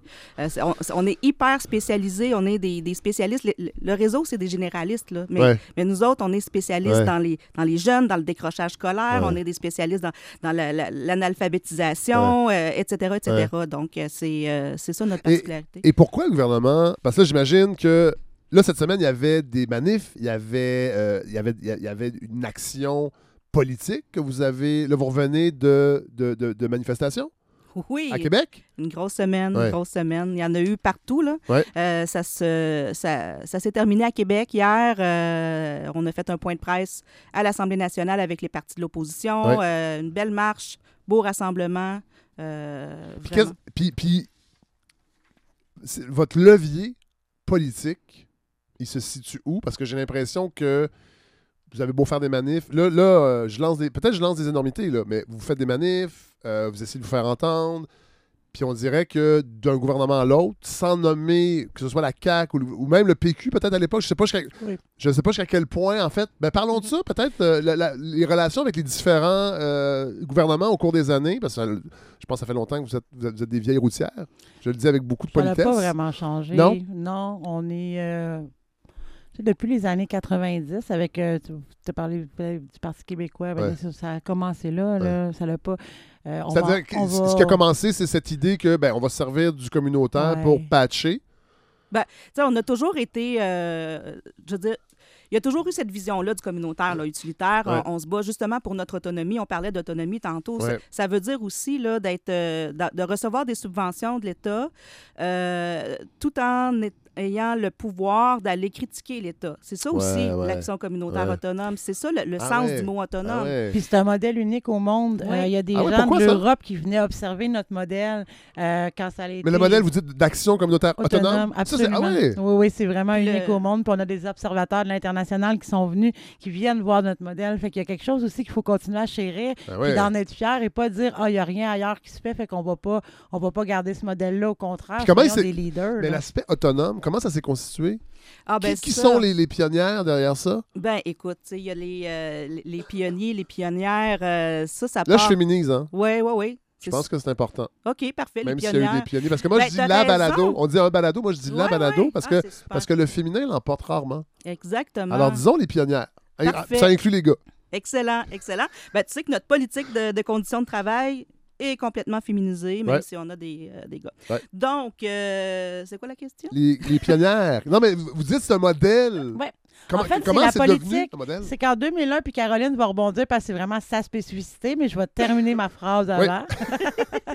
c'est euh, il y a une politique de reconnaissance de l'action communautaire et de l'action communautaire autonome, parce que dans la politique, on différencie les deux, Oui. euh, qui, est, qui est né en 2001, Oui. qui a accouché suite aux pressions du mouvement, bien sûr. là. Est-ce que Et- c'est l'époque de Françoise David? Mais François était très impliquée en 2001, à entre cette autres. époque-là. Moi, j'avais croisé la au Sommet de Québec. des Oui, Roses c'est a, ça. a- a vraiment donné aussi un espèce de coup d'envoi, absolument. Mais donc, c'est cette politique-là qui est venue vraiment, vraiment à- atterrir, si on veut, Ouais. nos pratiques. Ouais. Puis là, je laisserai Caroline euh, bonifier, dans le fond, ce que la PRAC, la politique de reconnaissance de l'action communautaire, a fait. Ah, beau- bel acronyme, merci. Ben oui, oui, c'est ça. Le- Cette politique-là, on l'a gagnée. C'est une victoire, une Ouais. première victoire pour le mouvement. Puis elle est venue asseoir le, le fait qu'on est autonome, justement. Ouais. C'est le, le- le- le fondement premier de la politique, c'est de reconnaître notre autonomie Ouais. euh, politique. Ouais. Donc, euh, on, on peut critiquer, on peut... euh, puis c'est pour ça qu'on a participé au progrès social au Québec. Là. Il y a- les lois, les politiques publiques ont toujours été bonifiées euh, par les organismes communautaires. Puis ça, je comprends que c'est pas anodin parce qu'on l'a vu pendant la pandémie. euh, beaucoup de secteurs sous l'égide du gouvernement, des gens ne pouvaient pas parler, entre autres. Ils n'étaient Mhm. pas autonomes, dans le fond, et ne pouvaient pas dénoncer des choses qui se passaient dans le réseau. Euh, le fait d'être autonome comme ça, ça permettrait justement de ça, critiquer. ça- l'a permis, puis ça le permet important, encore. ouais. C'est vraiment important. Puis c'est un travail invisible qu'on fait, puis Ouais. c'est ça qu'on essaie de mettre en lumière. Puis je donne toujours l'exemple de, de, de mon téléphone cellulaire. Est-ce que euh, on pourrait briser juste nos juste briser nos contrats de téléphone cellulaire Ouais. si les associations de consommateurs n'avaient pas fait des pressions pour changer Ah les lois? Donc euh, c'est euh, ça, ça va jusque dans notre quotidien, on le voit pas. Euh, parce que bon, on parle tout le temps là des, des grandes victoires qu'on a là, par exemple les, les congés parentaux, Ouais, ouais. etc. Mais Les CPE, les... oui, ouais, qui est un modèle communautaire, Oui. le CPE, euh, les, euh, l'aide juridique. Euh, on a été parmi les premiers à offrir euh, des, euh, des- des- du soutien juridique aux personnes Les- qui n'avaient les- pas les moyens. Les CLSC. Complètement. Oui, qui ont oui, oui. été abandonnés d'une certaine façon. La mission, la mission quand, quand on lit sur la création des CLSC, la panoplie de services qui devait être offert euh, s'est réduit aujourd'hui parce Mais ça, c'est une courte pointe que jamais été achevée. Ouais. On a mis en- sur place un système dans les, dans les années 70. On se rappellera à l'époque que le ministère de la Santé s'appelait le ministère des Affaires sociales. Ah D'ailleurs, ouais. aujourd'hui. Ah ouais. Puis aujourd'hui, on dit ministère de la Santé et Services sociaux, mais on est rendu juste le ministère de la Santé. Ouais. tout le reste, en plus, qui tourne pas santé, mais qui sont des déterminants, comme Ouais. par exemple, justement, les, les droits, etc. Ouais. C'était évacué, là. Ouais. Mais les CLSC auraient eu toute leur importance, là, en temps de pandémie. Mais on en a parlé il y a quelques semaines. Euh, c'est une femme médecin qui a écrit une lettre dans le Devoir pour dire comment on a mal utilisé les CLSC pour la vaccination dans des, dans des milieux ruraux, entre autres, où on installait la vaccination dans des endroits où les gens n'allaient jamais, alors que le CLSC était au, centre, au centre-ville euh, des villages et des, et des plus petites villes. Euh, pourquoi, on n'est pas capable d'utiliser ce réseau-là de la meilleure façon? Il me semble que c'est comme récurrent au Québec. Ben, il a été démantelé, ce réseau-là, Ouais. Avec les nombreuses réformes. Quand euh, Philippe Couillard a décidé d'enlever les régies régionales puis de créer des agences, et Ouais. là, après ça, les, Avec le les Dr. Barrette. puis les... Non, avant, Couillard Ah. a commencé. Ah ouais? Oh, et Couillard a mis la table. Ah. Oh, oui, c'est étrange très, parce que c'est un très. médecin. Il aurait dû avoir cette belle sensibilité Non, non, euh, justement. d'Hippocrate. Non, c'est ça. Donc, euh, tu sais, ils ont, ils ont démantelé, ce- Ouais, ils ont démantelé tout ça. Puis là, on a une vision euh, hospitalo-centriste, mais de l'ensemble de la société. Ouais. Tu sais, euh, tu as un problème avec euh, ta séparation, il faudrait que tu ailles à l'hôpital, tu as un problème. on, a, on a tout centré vers l'hôpital. Alors que le CLSC devait être la porte d'entrée du réseau. Je sais pas si ça devait être une porte d'entrée. Pas, pas tant. Moi, je pense que c'est un, un service de proximité parce que c'était vraiment Non, mais ça, je veux dire, c'est avant d'aller à l'hôpital. Je pense que la façon dont ça a été conçu, c'est d'aller à ton CLSC. Tu vas peut-être voir un médecin. Et si tu avais besoin de services plus pointus, là, on te référait à un hôpital. Mais dans le fond, tu allais. C'était vraiment un, un service de proximité. Oui, oui, complètement. Puis si tu avais une urgence, tu allais Ouais. à l'hôpital. Si tu avais une opération, tu allais à l'hôpital. Mais si tu avais besoin de, de voir un médecin, une infirmière, une travailleuse Ouais. sociale, euh, ben là, c'était le CLSC. Là. Puis il y en avait des médecins dans ce temps-là de- oui, au. CLSC. De toute façon, ça, ça serait, ça serait Un un, autre sujet, oui, parce que la rémunération des médecins. Les médecins à- salariés, on a beaucoup de choses à dire. On n'en Oui, dira voilà. pas aujourd'hui, mais on pourrait en non, parler. non, mais on Hey! parle, on parle d'une réforme euh, du milieu de la santé qui s'en vient avec les- tous les ratages, puis on parle de ça, de la rémunération des médecins. J'ai l'impression que ça ne changera pas, mais c'est un autre sujet. Moi, je veux qu'on revienne à aujourd'hui. C'est quoi vos re- revendications? Parce que là, il va y avoir un dépôt de budget le 22 mars. Et qu'est-ce que vous souhaiteriez qu'il s'y retrouve? Et pourquoi cette semaine, entre autres, toutes les actions que vous avez faites, c'était pour envoyer quel message? Ben, c'était un point culminant. Euh, cette semaine-là, c'était vraiment le, le- le- fruit d'un travail de toute l'année. On s'est mobilisé euh, au mois d'octobre, on s'est euh, mobilisé au mois de, de- tout de suite là, Ouais. euh, après le, le- dépôt du mini-budget. Ouais. Ensuite, là, on, se mo- on s'est mobilisé 1600 organismes hein, qui, sont, qui se sont Ouais. déclarés en grève, fermés. C'est quand même pas rien. Là. On, on approche du 40 Puis, donc, nous, ce qu'on demande au gouvernement au prochain budget, c'est une augmentation de 460 millions de dollars à la mission globale. Ça, ça veut dire que c'est de l'argent récurrent euh, qui arrive pour notre budget de fonctionnement, qui n'est pas attaché à des priorités ministérielles, qui n'est Ouais. pas attaché à un projet, qui n'est pas attaché à une entente de service, mais qui est vraiment pour le fonctionnement. Et qui, et qui libérait du temps, parce que j'imagine à chaque. Je sais pas comment c'est quoi les, les. Je sais pas si à chaque année vous devez refaire vos demandes de subvention, mais le fait que ce soit récurrent, c'est que ça, ça libère des ressources pour faire autre chose. Ben oui, parce que des fois, il y a des, euh, il y a- on a des ressources qui travaillent que pour euh, aller chercher de l'argent. là. ouais, ouais. Puis il y, a des Claudel? sec- il y a des secteurs qui réussissent pas à aller chercher de l'argent autre que le financement à la mission. Il y a euh, ce qu'on appelle des causes moins sexy. Euh, Par exemple? Ben, Ben, mettons le- le- les, les, euh, les, les- les organismes qui défendent les personnes, euh, les droits des personnes assistées sociales. Ben, Ouais. Ah ouais. C'est moins. euh, Oui, mais ces gens-là ne travaillent pas. Exact. Il y a Ils- beaucoup de ils- préjugés qui Ben tournent oui. autour de ces Ils personnes. rapportent rien.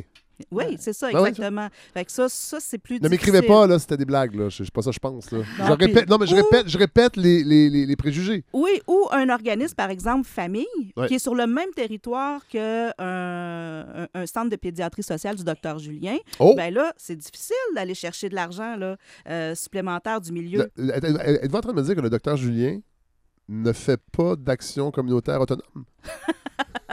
on est vraiment en train de dire ça. On est vraiment en train de dire ça, ben c'est sûr. Pourquoi? La pédiatrie sociale en soi, c'est correct comme Ben oui. modèle. C'est un très beau Oui. modèle.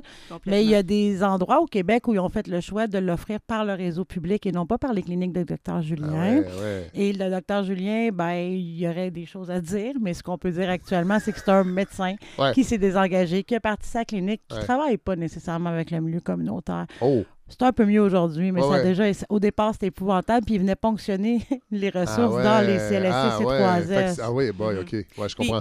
Sais, moi, l'objectif, c'était pas de, de- de démanteler l'image du docteur Julien, mais c'était de dire que lui, il est beaucoup plus populaire, il est connu. C'est ça. Oui. Lui, il est capable d'aller chercher les ressources dans- du milieu, alors que Parce- ouais. les organismes communautaires familles, ben, c'est du monde comme ouais. euh, toi puis moi, là, qui ne Ouais. sont pas connus, puis euh, qui... Et ils n'ont euh, pas Christian Bégin comme porte-parole. C'est ça, Ouais. En Exact. tout respect pour Christian Bégin, tout à fait. qu'on salue, même s'il ne nous écoute pas. Euh, donc, autre demande pour le budget qui s'en vient. Autre demande. Bon, donc Parce 460 que là, là, on millions. veut, là, on veut un financement récurrent. 460 millions. J'imagine indexé. euh, indexés à l'inflation. annuellement parce que bon, euh, il y en a qui sont indexés mais pas suffisamment, puis il y en a qui sont pas indexés. Ouais. Donc euh, ça c'est important parce qu'on s'appauvrit à l'inflation Ben comme oui. tu viens de dire.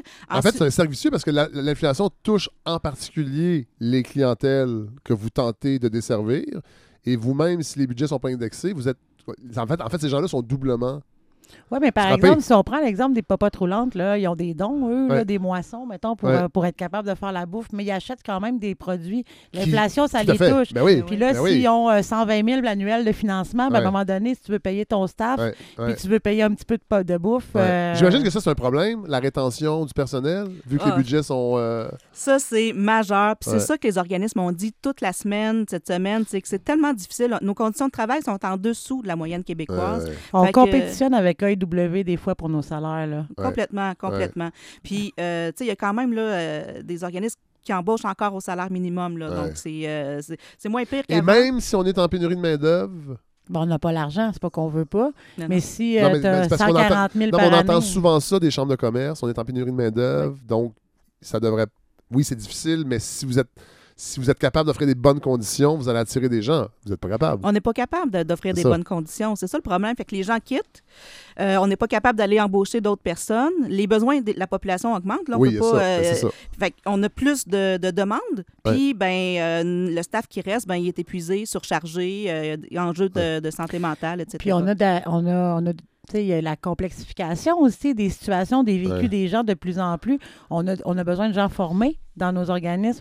Mais si tu as un bac ou une technique, euh, à travailler à 17 pièces de Ouais. l'heure, c'est pas super intéressant. là. Non. Non, faut vraiment. Ah, puis encore une fois, j'ai l'impression qu'un peu comme en enseignement, c'est qu'on compte sur l'esprit de vocation Oui, complètement. des femmes. Parce que c'est souvent. Les infirmières, c'est la même chose. C'est qu'on demande souvent aux femmes, dans le fond, d'être d'être guidées par leur vocation. Puis vous n'avez pas besoin de bien payer parce que vous voulez faire ça. Mais On est encore là-dedans quand même. Moi, j'ai l'impression beaucoup, beaucoup. Même nous-mêmes, on, est, on, est, on était là-dedans, mais on est de moins en moins, Ouais. je dirais. Là, je pense qu'on est vraiment rendu à se dire non, non, Ouais, regarde, moi, là, on, on est parmi les plus scolarisés au Canada. Là. Ouais. Pourquoi on aurait un salaire euh, Moindre. plus bas, Ouais, moindre ouais. que dans le réseau public, Ouais. ou quand- que dans, dans les syndicats, etc. Mais il y, a, il y a quelque chose qui est resté aussi dans l'imaginaire. Tu sais, On a euh, laïcisé l'État il y a longtemps, mais Oui. quand même. Et euh, tu sais, toute la question, justement, là, de la prise en charge des communautés, souvent, Ouais. c'était par l'Église. La, par Oui. Euh, Et, et les, Et- et- et les, les- les- les- tâches sur le terrain, c'était les religieuses. oui, et la, et la petite bourgeoisie. Donc, euh, c'est ça. Et là, nous, on est. Bon, là, on s'est doté d'un système au Québec avec les organismes euh, d'action communautaire, d'action communautaire autonome. Mais c'est comme si cette logique-là de prise en charge de, euh, des vécus, euh, ça restait. C'est resté quand même. C'était normal. On parle de vocation, c'était Ouais. perçu comme On ça. n'a pas tout laïcisé complètement encore. Absolument pas. Les esprits sont encore. La charité chrétienne, Ouais. là, ça reste C'est encore. vrai, c'est vrai. Mais ça parle pas à un jeune de 20 ans. Mais Non. s'il va lire son histoire, il va dire Hey, c'est vrai, on Ouais. est encore là. Mais il lit pas son histoire. On salue les jeunes qui nous écoutent. Non, c'est pas vrai. Euh, autre demande. Est-ce que vous avez. Est-ce que. Est-ce que. ah, Non, en fait, l- vos relations avec le gouvernement de François Legault, Euh, ben, je dirais que on a bien est-ce qu'ils sont sensibles à ça? Oui, oui, oui. On- euh, ils, ils se disent sensibles, ils se Ouais. disent ouverts. Bon, Ouais. Est-ce qu'ils vont livrer la marchandise? Ouais. Ça, c'est une autre chose. Euh, ça fait trois ans qu'on travaille avec le, le ministre du Travail, de l'Emploi et de la Solidarité sociale, M. Jean Boulet. Boulet. Oui. Euh, Faut pas dire boulet, hein, il nous le dit. Oui, oui, c'est Jean Boulet. Même si ça s'écrit boulet. Exactement. Et parfois, il a l'air d'un boulet. Non, c'est pas ça. Facile, facile. Jean Boulet. Donc, Comme le Bobli, ça, Bobli, Bobli. c'est vrai. Donc, donc, pour l'instant, L'écoute est là. On a travaillé fort sur euh, un plan d'action gouvernemental pour que le, le gouvernement s'engage avec des mesures structurantes pour justement respecter notre autonomie, euh, reconnaître notre- nos expertises sociopolitiques, Ouais. pour euh, avoir plus de cohérence aussi dans les ministères, parce qu'il y a quand même une vingtaine de ministères là, qui qui sont touchés, ouais, c'est qui ça. sont touchés par le, qui financent les organismes communautaires. Fait qu'on a travaillé fort avec lui. Il nous a consultés. Euh, il y a quelque chose qui est de près, là, un plan d'action. Il, était, il était supposé déposer ça le printemps passé. Puis, ben là, euh, on a passé tout droit. Ouais. Fait que c'est pour ça aussi qu'on est dans la rue. là. C'est parce Ouais. que là, là c'est le dernier budget qui s'en vient. Ouais. Euh, ce plan Avant d'action les élections. Avant les élections. Ouais. Parce que si on passe tout droit, là, après les élections, ça va être un... euh, même si c'est le même gouvernement ou un autre gouvernement, Ouais. tout va être à recommencer. Tout à fait. Ça va être un autre Ouais, ministre. là. ouais, ouais. Donc, lui, il est ouvert, mais on dit c'est pas à son niveau que ça passe pas, c'est au niveau des finances, au niveau. euh, c'est c'est là que ça bloque. là. Il y a quelque chose aussi qui s'est passé avec la pandémie. euh, le fait qu'on était. euh, beaucoup de nos mesures devaient toutes passer par le Conseil du Trésor. Tout passait par le Conseil du Trésor. Quand on s'adressait aux ministres, peu importe lequel des ministres, euh, on se faisait dire oui, mais c'est au Conseil du Trésor. Mais là, nous, à un moment donné, on se disait, mais c'est parce qu'on on aime bien le Conseil du Trésor, là, mais j'ai pas voté pour que le Conseil du Trésor me gouverne, j'ai voté pour qu'il y ait un gouvernement. hein. Fait qu'il y a ça aussi qui, a- qui est venu mettre beaucoup de freins à nos. À nos Mais c'est euh, étrange parce qu'on est quand même en urgence sanitaire. Ben, c'est pour ça que c'est le Conseil contrats, du Trésor. les, les- les contrats de gré à gré se distribuent à l'appel dans toutes sortes de secteurs, mais visiblement, ça n'a pas touché euh, l'action communautaire. On en a eu de Parce l'argent. parce que les sondages ont fait de l'argent, eux autres. Mais on a- quand on a eu de l'argent, on a eu de l'argent pour faire pour, pour répondre à des services Ouais. où on se faisait on apprenait dans les dans la conférence de presse. C'est en conférence ouais. de presse qu'on apprenait ah ben les bénévoles euh, des groupes euh, ils Ah vont ouais. faire de du transport. Ah ouais, Ah on ouais, le savait pas. Ah. Ah les groupes euh, ils vont aller faire du porte-à-porte pour parler de la Pour vaccination, on ouais, le savait pas. On apprenait ça en conférence de presse. Fait qu'on on- c'est ça fait oui, de gré à gré, il y a eu plein de choses. Quand il y a, nous, de l'autre côté, quand il y avait des investissements, c'était vraiment comme ça. Mais, euh, mais là, on espère que ça va être au rendez-vous. Puis on apprenait ça dans les conférences de presse comme s'ils pouvaient nous dire quoi faire. Ouais. Hein, c'est, En fait, ils- ont une vision de, de- de- il y avait une vision pendant la pandémie de nous utiliser Ouais.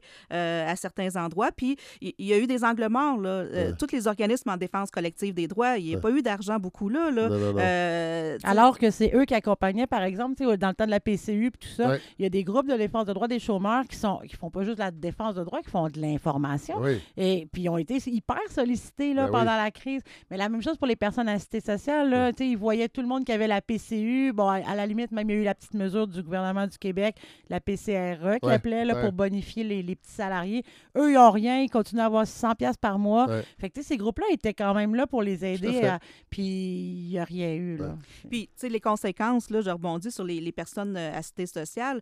Ben, de plus en plus, les ressources du communautaire étaient utilisées par des, euh, par des populations qui n'avaient pas l'habitude d'utiliser les services. Donc, il y avait moins de ressources accessibles pour les personnes euh, qui, normalement, utilisent ces ressources-là. Ouais. Tu sais, c'est... euh, fait ils n'ont pas eu plus d'argent, Ouais.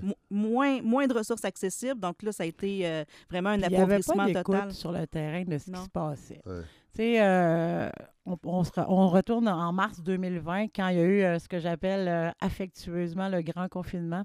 Donc, en mars 2020, ben, je ne sais pas ce qui s'est passé, mais au gouvernement du Québec, ils ont décidé que tout le monde avait faim. Fait que Ouais. là, là, tout le monde avait faim tout d'un coup. Ouais. Fait que là, on s'est mis à investir dans les banques alimentaires, ce qui est correct Oui. d'investir dans les banques alimentaires, mais tout le monde n'avait pas faim. là. Ils n'ont pas tous perdu leur job en Ouais. trois jours puis qu'il n'y avait plus de paye. Fait que là, il y a ça. euh, il euh, fait qu'il y a aussi ça. C'est qu'ils n'étaient pas. Depuis la pandémie, ils ne se, ils se connectaient plus sur le terrain. C'est eux d'en haut qui déterminaient ce qui était bon pour nous.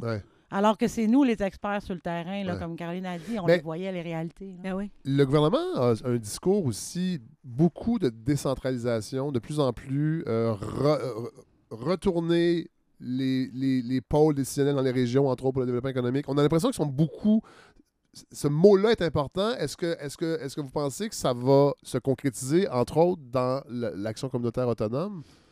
Euh, je pense pas parce que euh, on dirait qu'ils nous perçoivent comme euh, des organisations qui sont pas capables de gérer de l'argent. Ouais. Donc, Ah ouais, euh, tu sais, quand, quand on se fait dire, là, ben, OK, mais si on vous donne ce que vous demandez, est-ce que les organismes vont être capables de, Ah, de dépenser ouais. cet argent-là? Voyons donc, tu sais. Ça, c'est Euh, vraiment une puis- vision que les hommes d'affaires sont capables de gérer des millions. Oui, mais, les pas femmes, les euh, femmes. non, exactement. Les femmes sur le terrain ne sont pas capables de gérer des ressources. Ouais, là. ouais. Mais je donnerais un exemple aussi. euh, en santé et services sociaux, c'est régionalisé. Ouais. Euh, Ah ouais? Les argents passent par les CISIUS pour les organismes en santé et services Ouais. sociaux. Euh, Qui, eux, couvrent les grandes régions. nos territoires. Ouais, c'est tu sais, ça. bon. Fait que donc, c'est euh, ben, dans chaque région, il y a un 6 ou. euh, sauf Montréal, vous en avez 5. Ils Ah vont ouais. diriger 3. Sinon, c'est un par région, c'est plus facile.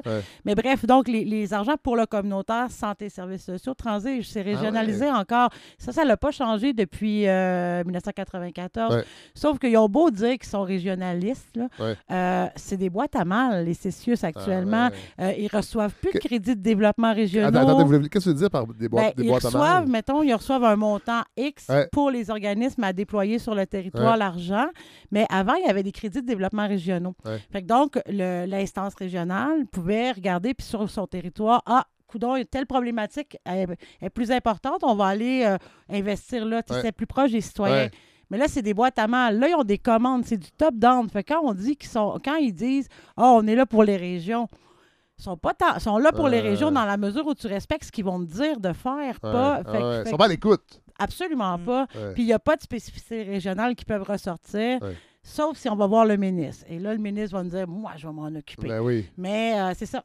Donc, euh, j'y crois peu, moi, mais j'aimerais ça, que ça soit régionalisé. Bon, je termine avec ça parce que moi, je connais beaucoup le milieu des arts euh, et de la culture. Et une des grandes craintes, euh, c'est que les gens ne soient pas au rendez-vous après la pandémie. Autant dans les salles, on l'a vu aussi, il y a eu une saignée dans euh, les métiers. Pas seulement, évidemment, les comédiens et les comédiennes sont encore là, mais tout- toutes les personnes qui construisaient les décors, qui, qui étaient au maquillage, bon, il y a beaucoup de gens qui sont partis.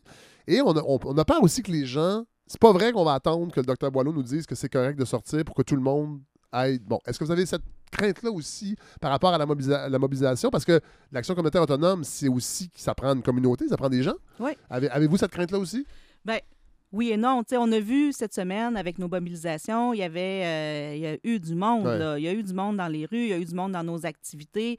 Euh, puis je- pense qu'on est, on a été capable, puis on est encore capable de faire preuve de créativité puis d'aller chercher les gens.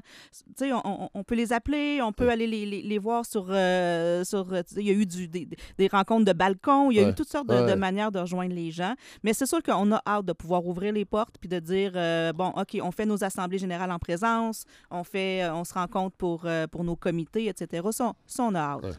Oui, puis le fait que la vie associative était vraiment plus là, euh, beaucoup d'intervenantes étaient en perte de sens. Mm. Ah Parce ouais, que je c'est pas ben vrai oui. qu'ils font de l'individuel. Les intervenantes dans notre milieu, s'ils voulaient faire du individuel juste euh, avec un caseload, ils iraient dans le réseau. Ouais. S'ils viennent dans le milieu communautaire, c'est parce que c'est pas ça qu'ils recherchent. Fait que ça, il y avait, il y avait ça. Et on a envie de retrouver notre sens. Fait qu'il va y avoir des efforts de mis là-dessus. Là. Bon, Complètement. Puis je vais, je vais faire un parallèle qui est peut-être boiteux, puis je vais vraiment terminer avec ça. On sait que le complotisme a pris beaucoup de- d'espace pendant la pandémie. Euh, et si on gratte un peu, puis si on, essaie de comprendre ce qu'il y a derrière ça, c'est difficile, euh, mais il y a une perte de sens aussi. Et il y a surtout un désir de communauté. Euh, Est-ce que, sans dire que d'envoyer le message à ces gens-là, allez dans votre communauté, il y a de l'action communautaire autonome, mais est-ce que ça vous a interpellé, ça, de voir des gens comme ça qui sont en perte de sens et qui ont peur, qui ont et qui peut-être prennent des fois le mauvais chemin, c'est-à-dire euh, nier la science complètement, aller dans des groupes qui sont. Mais reste que. Puis je fais le parallèle parce que j'ai l'impression qu'on l'oublie, mais c'est important, la communauté. Puis on est dans des sociétés très euh, polarisées où on est chacun derrière nos, écrans souvent, on est très euh, atomisé. Et la- l'action communautaire, en tout cas de ce que j'en j'en perçois, c'est que cette, cette facette-là qui est importante d'avoir des communautés dans des endroits géographiques spécifiques. Et est-ce que vous pensez que ça pourrait être un antidote? Moi, je pense que c'est très important parce qu'on est des lieux aussi d'analyse puis de réflexion où est-ce qu'on on discute avec les gens. puis on essaie de déconstruire certains Ben oui. euh, préjugés ensemble ou certaines perceptions ou de construire nos propres, euh, nos propres perceptions. Ouais. Là. Fait que c'est sûr que c'est. C'est, aussi cœur. beaucoup, euh, Caroline, d'éducation populaire Ben oui, autonome. Complètement. ça, mais quand, quand on parle des conspis, euh, dans nos milieux aussi, il y en a. Ah, il y ben en a aussi dans les gens qui fréquentent partout. nos organismes. Mais tout le, le- le volet éducation populaire autonome, c'est une façon de travailler avec les Ben citoyens oui. et les citoyennes pour les amener plus loin. Fait que ça, je pense que les groupes on a déjà une force là-dessus. Ben oui. On est déjà bien, euh, on est bon là-dedans. Je pense qu'on va pouvoir C'est aider. notre euh, ADN. Ouais. c'est notre ADN, l'éducation populaire autonome. Ça, c'est, c'est- Ouais. c'est- Et est-ce que c'est des gens. Est-ce que les gens que vous desservez, est-ce que ce sont des gens qui votent? Parce que ça, on parle d'écoute au gouvernement. Eux sont très sensibles à ça. On l'a vu pendant la pandémie. Ils ont beaucoup, beaucoup euh, navigué au sondage. euh, beaucoup trop, probablement. Euh, ça, sont sensibles à ça. Est-ce que.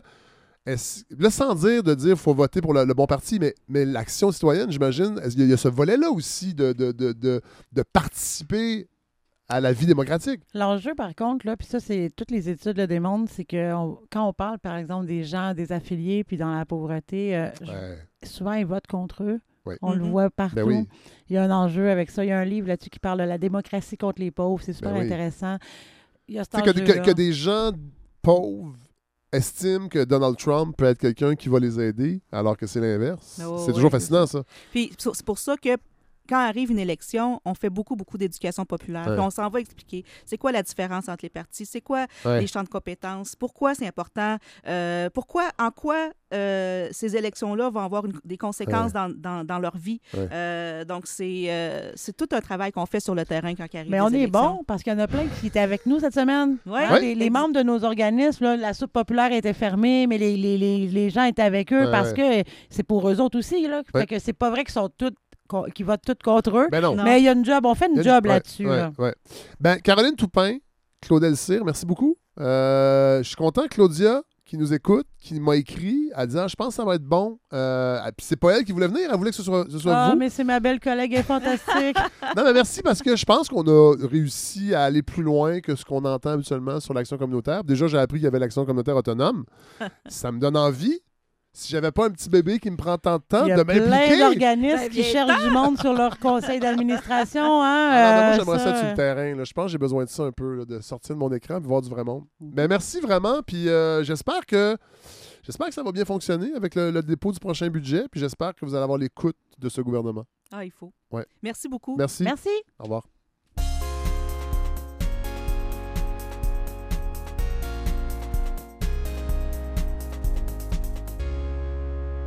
Alors voilà ce qui conclut ce 18e épisode de la balado. Je remercie évidemment Larry Dufresne qui m'épaule dans la réalisation, euh, ben, co-réalisation, montage euh, de la balado et surtout pour son apport intellectuel, je dois le dire comme ça. On s'est rencontrés cette semaine, il est venu à la maison, puis on a brainstormé sur la suite du projet. Puis j'ai hâte de vous partager euh, ce qui en sortira, ce qui en est sorti, parce que oui, la réflexion est là. Évidemment, je suis ultra satisfait de la balado où elle est présentement en cette quatrième saison. Euh, la campagne de financement euh, va, bien. Euh, la semaine prochaine, très heureux d'accueillir l'historienne Josanne Poirier qui vient nous présenter son livre Mon- Montréal Fantasmagorie. Vous allez voir, ça c'est particulier comme réflexion sur notre rapport à la lumière dans une ville, dans, dans les communautés. Réflexion urbanistique, réflexion euh, sociologique, réflexion aussi philosophique. En tout cas, philosophique, c'est vraiment un, essai à date. Là. Ça fait longtemps que j'ai pas été euh, stimulé par un essai comme ça, d'un un sujet dont j'ignorais à peu près tout, à part le fait que j'ai déjà marché dans des rues et des lampadaires, mais toute la réflexion qu'il peut y avoir derrière ça. Euh, ben, Josanne Poirier nous l'offre. Donc, elle sera là à la balado avec nous. J'ai très, très hâte. Et euh, c'est le retour d'Amadou Sadjobari, qu'on a entendu un peu l'an dernier, euh, chroniqueur à la balado, prof de philo au cégep Saint-Hyacinthe, qui va nous offrir une chronique, une réflexion sur ce qui se passe en, Russie et surtout en Ukraine. Amadou, qui, on- qu'on peut lire souvent dans la presse euh, et dans le devoir, et souvent, en fait, la politique internationale, entre autres, c'est un, de ses- sujets fétiches. Donc, j'ai très hâte de l'entendre parce qu'on ne l'a pas entendu encore cette année. Il y a eu des jumeaux cet été. Euh, donc, imagine, moi, je suis déjà submergé. Lui, il est doublement. Alors, euh, mais là, il, m'a- écrit, il m'a dit Hey Fred, j'ai envie, de, envie de faire mon retour pour, euh, avec ce qui se passe sur euh, la scène internationale. Donc, ce sera le menu de la semaine prochaine. Passez une belle semaine. Faites attention à vous. Ne lisez pas trop de trucs sur les médias sociaux parce que des fois, ça pollue l'esprit. Euh, les temps sont troubles. On n'a pas besoin d'en ajouter. Alors voilà. Merci de faire confiance à la balado. On se retrouve la semaine prochaine. Salut.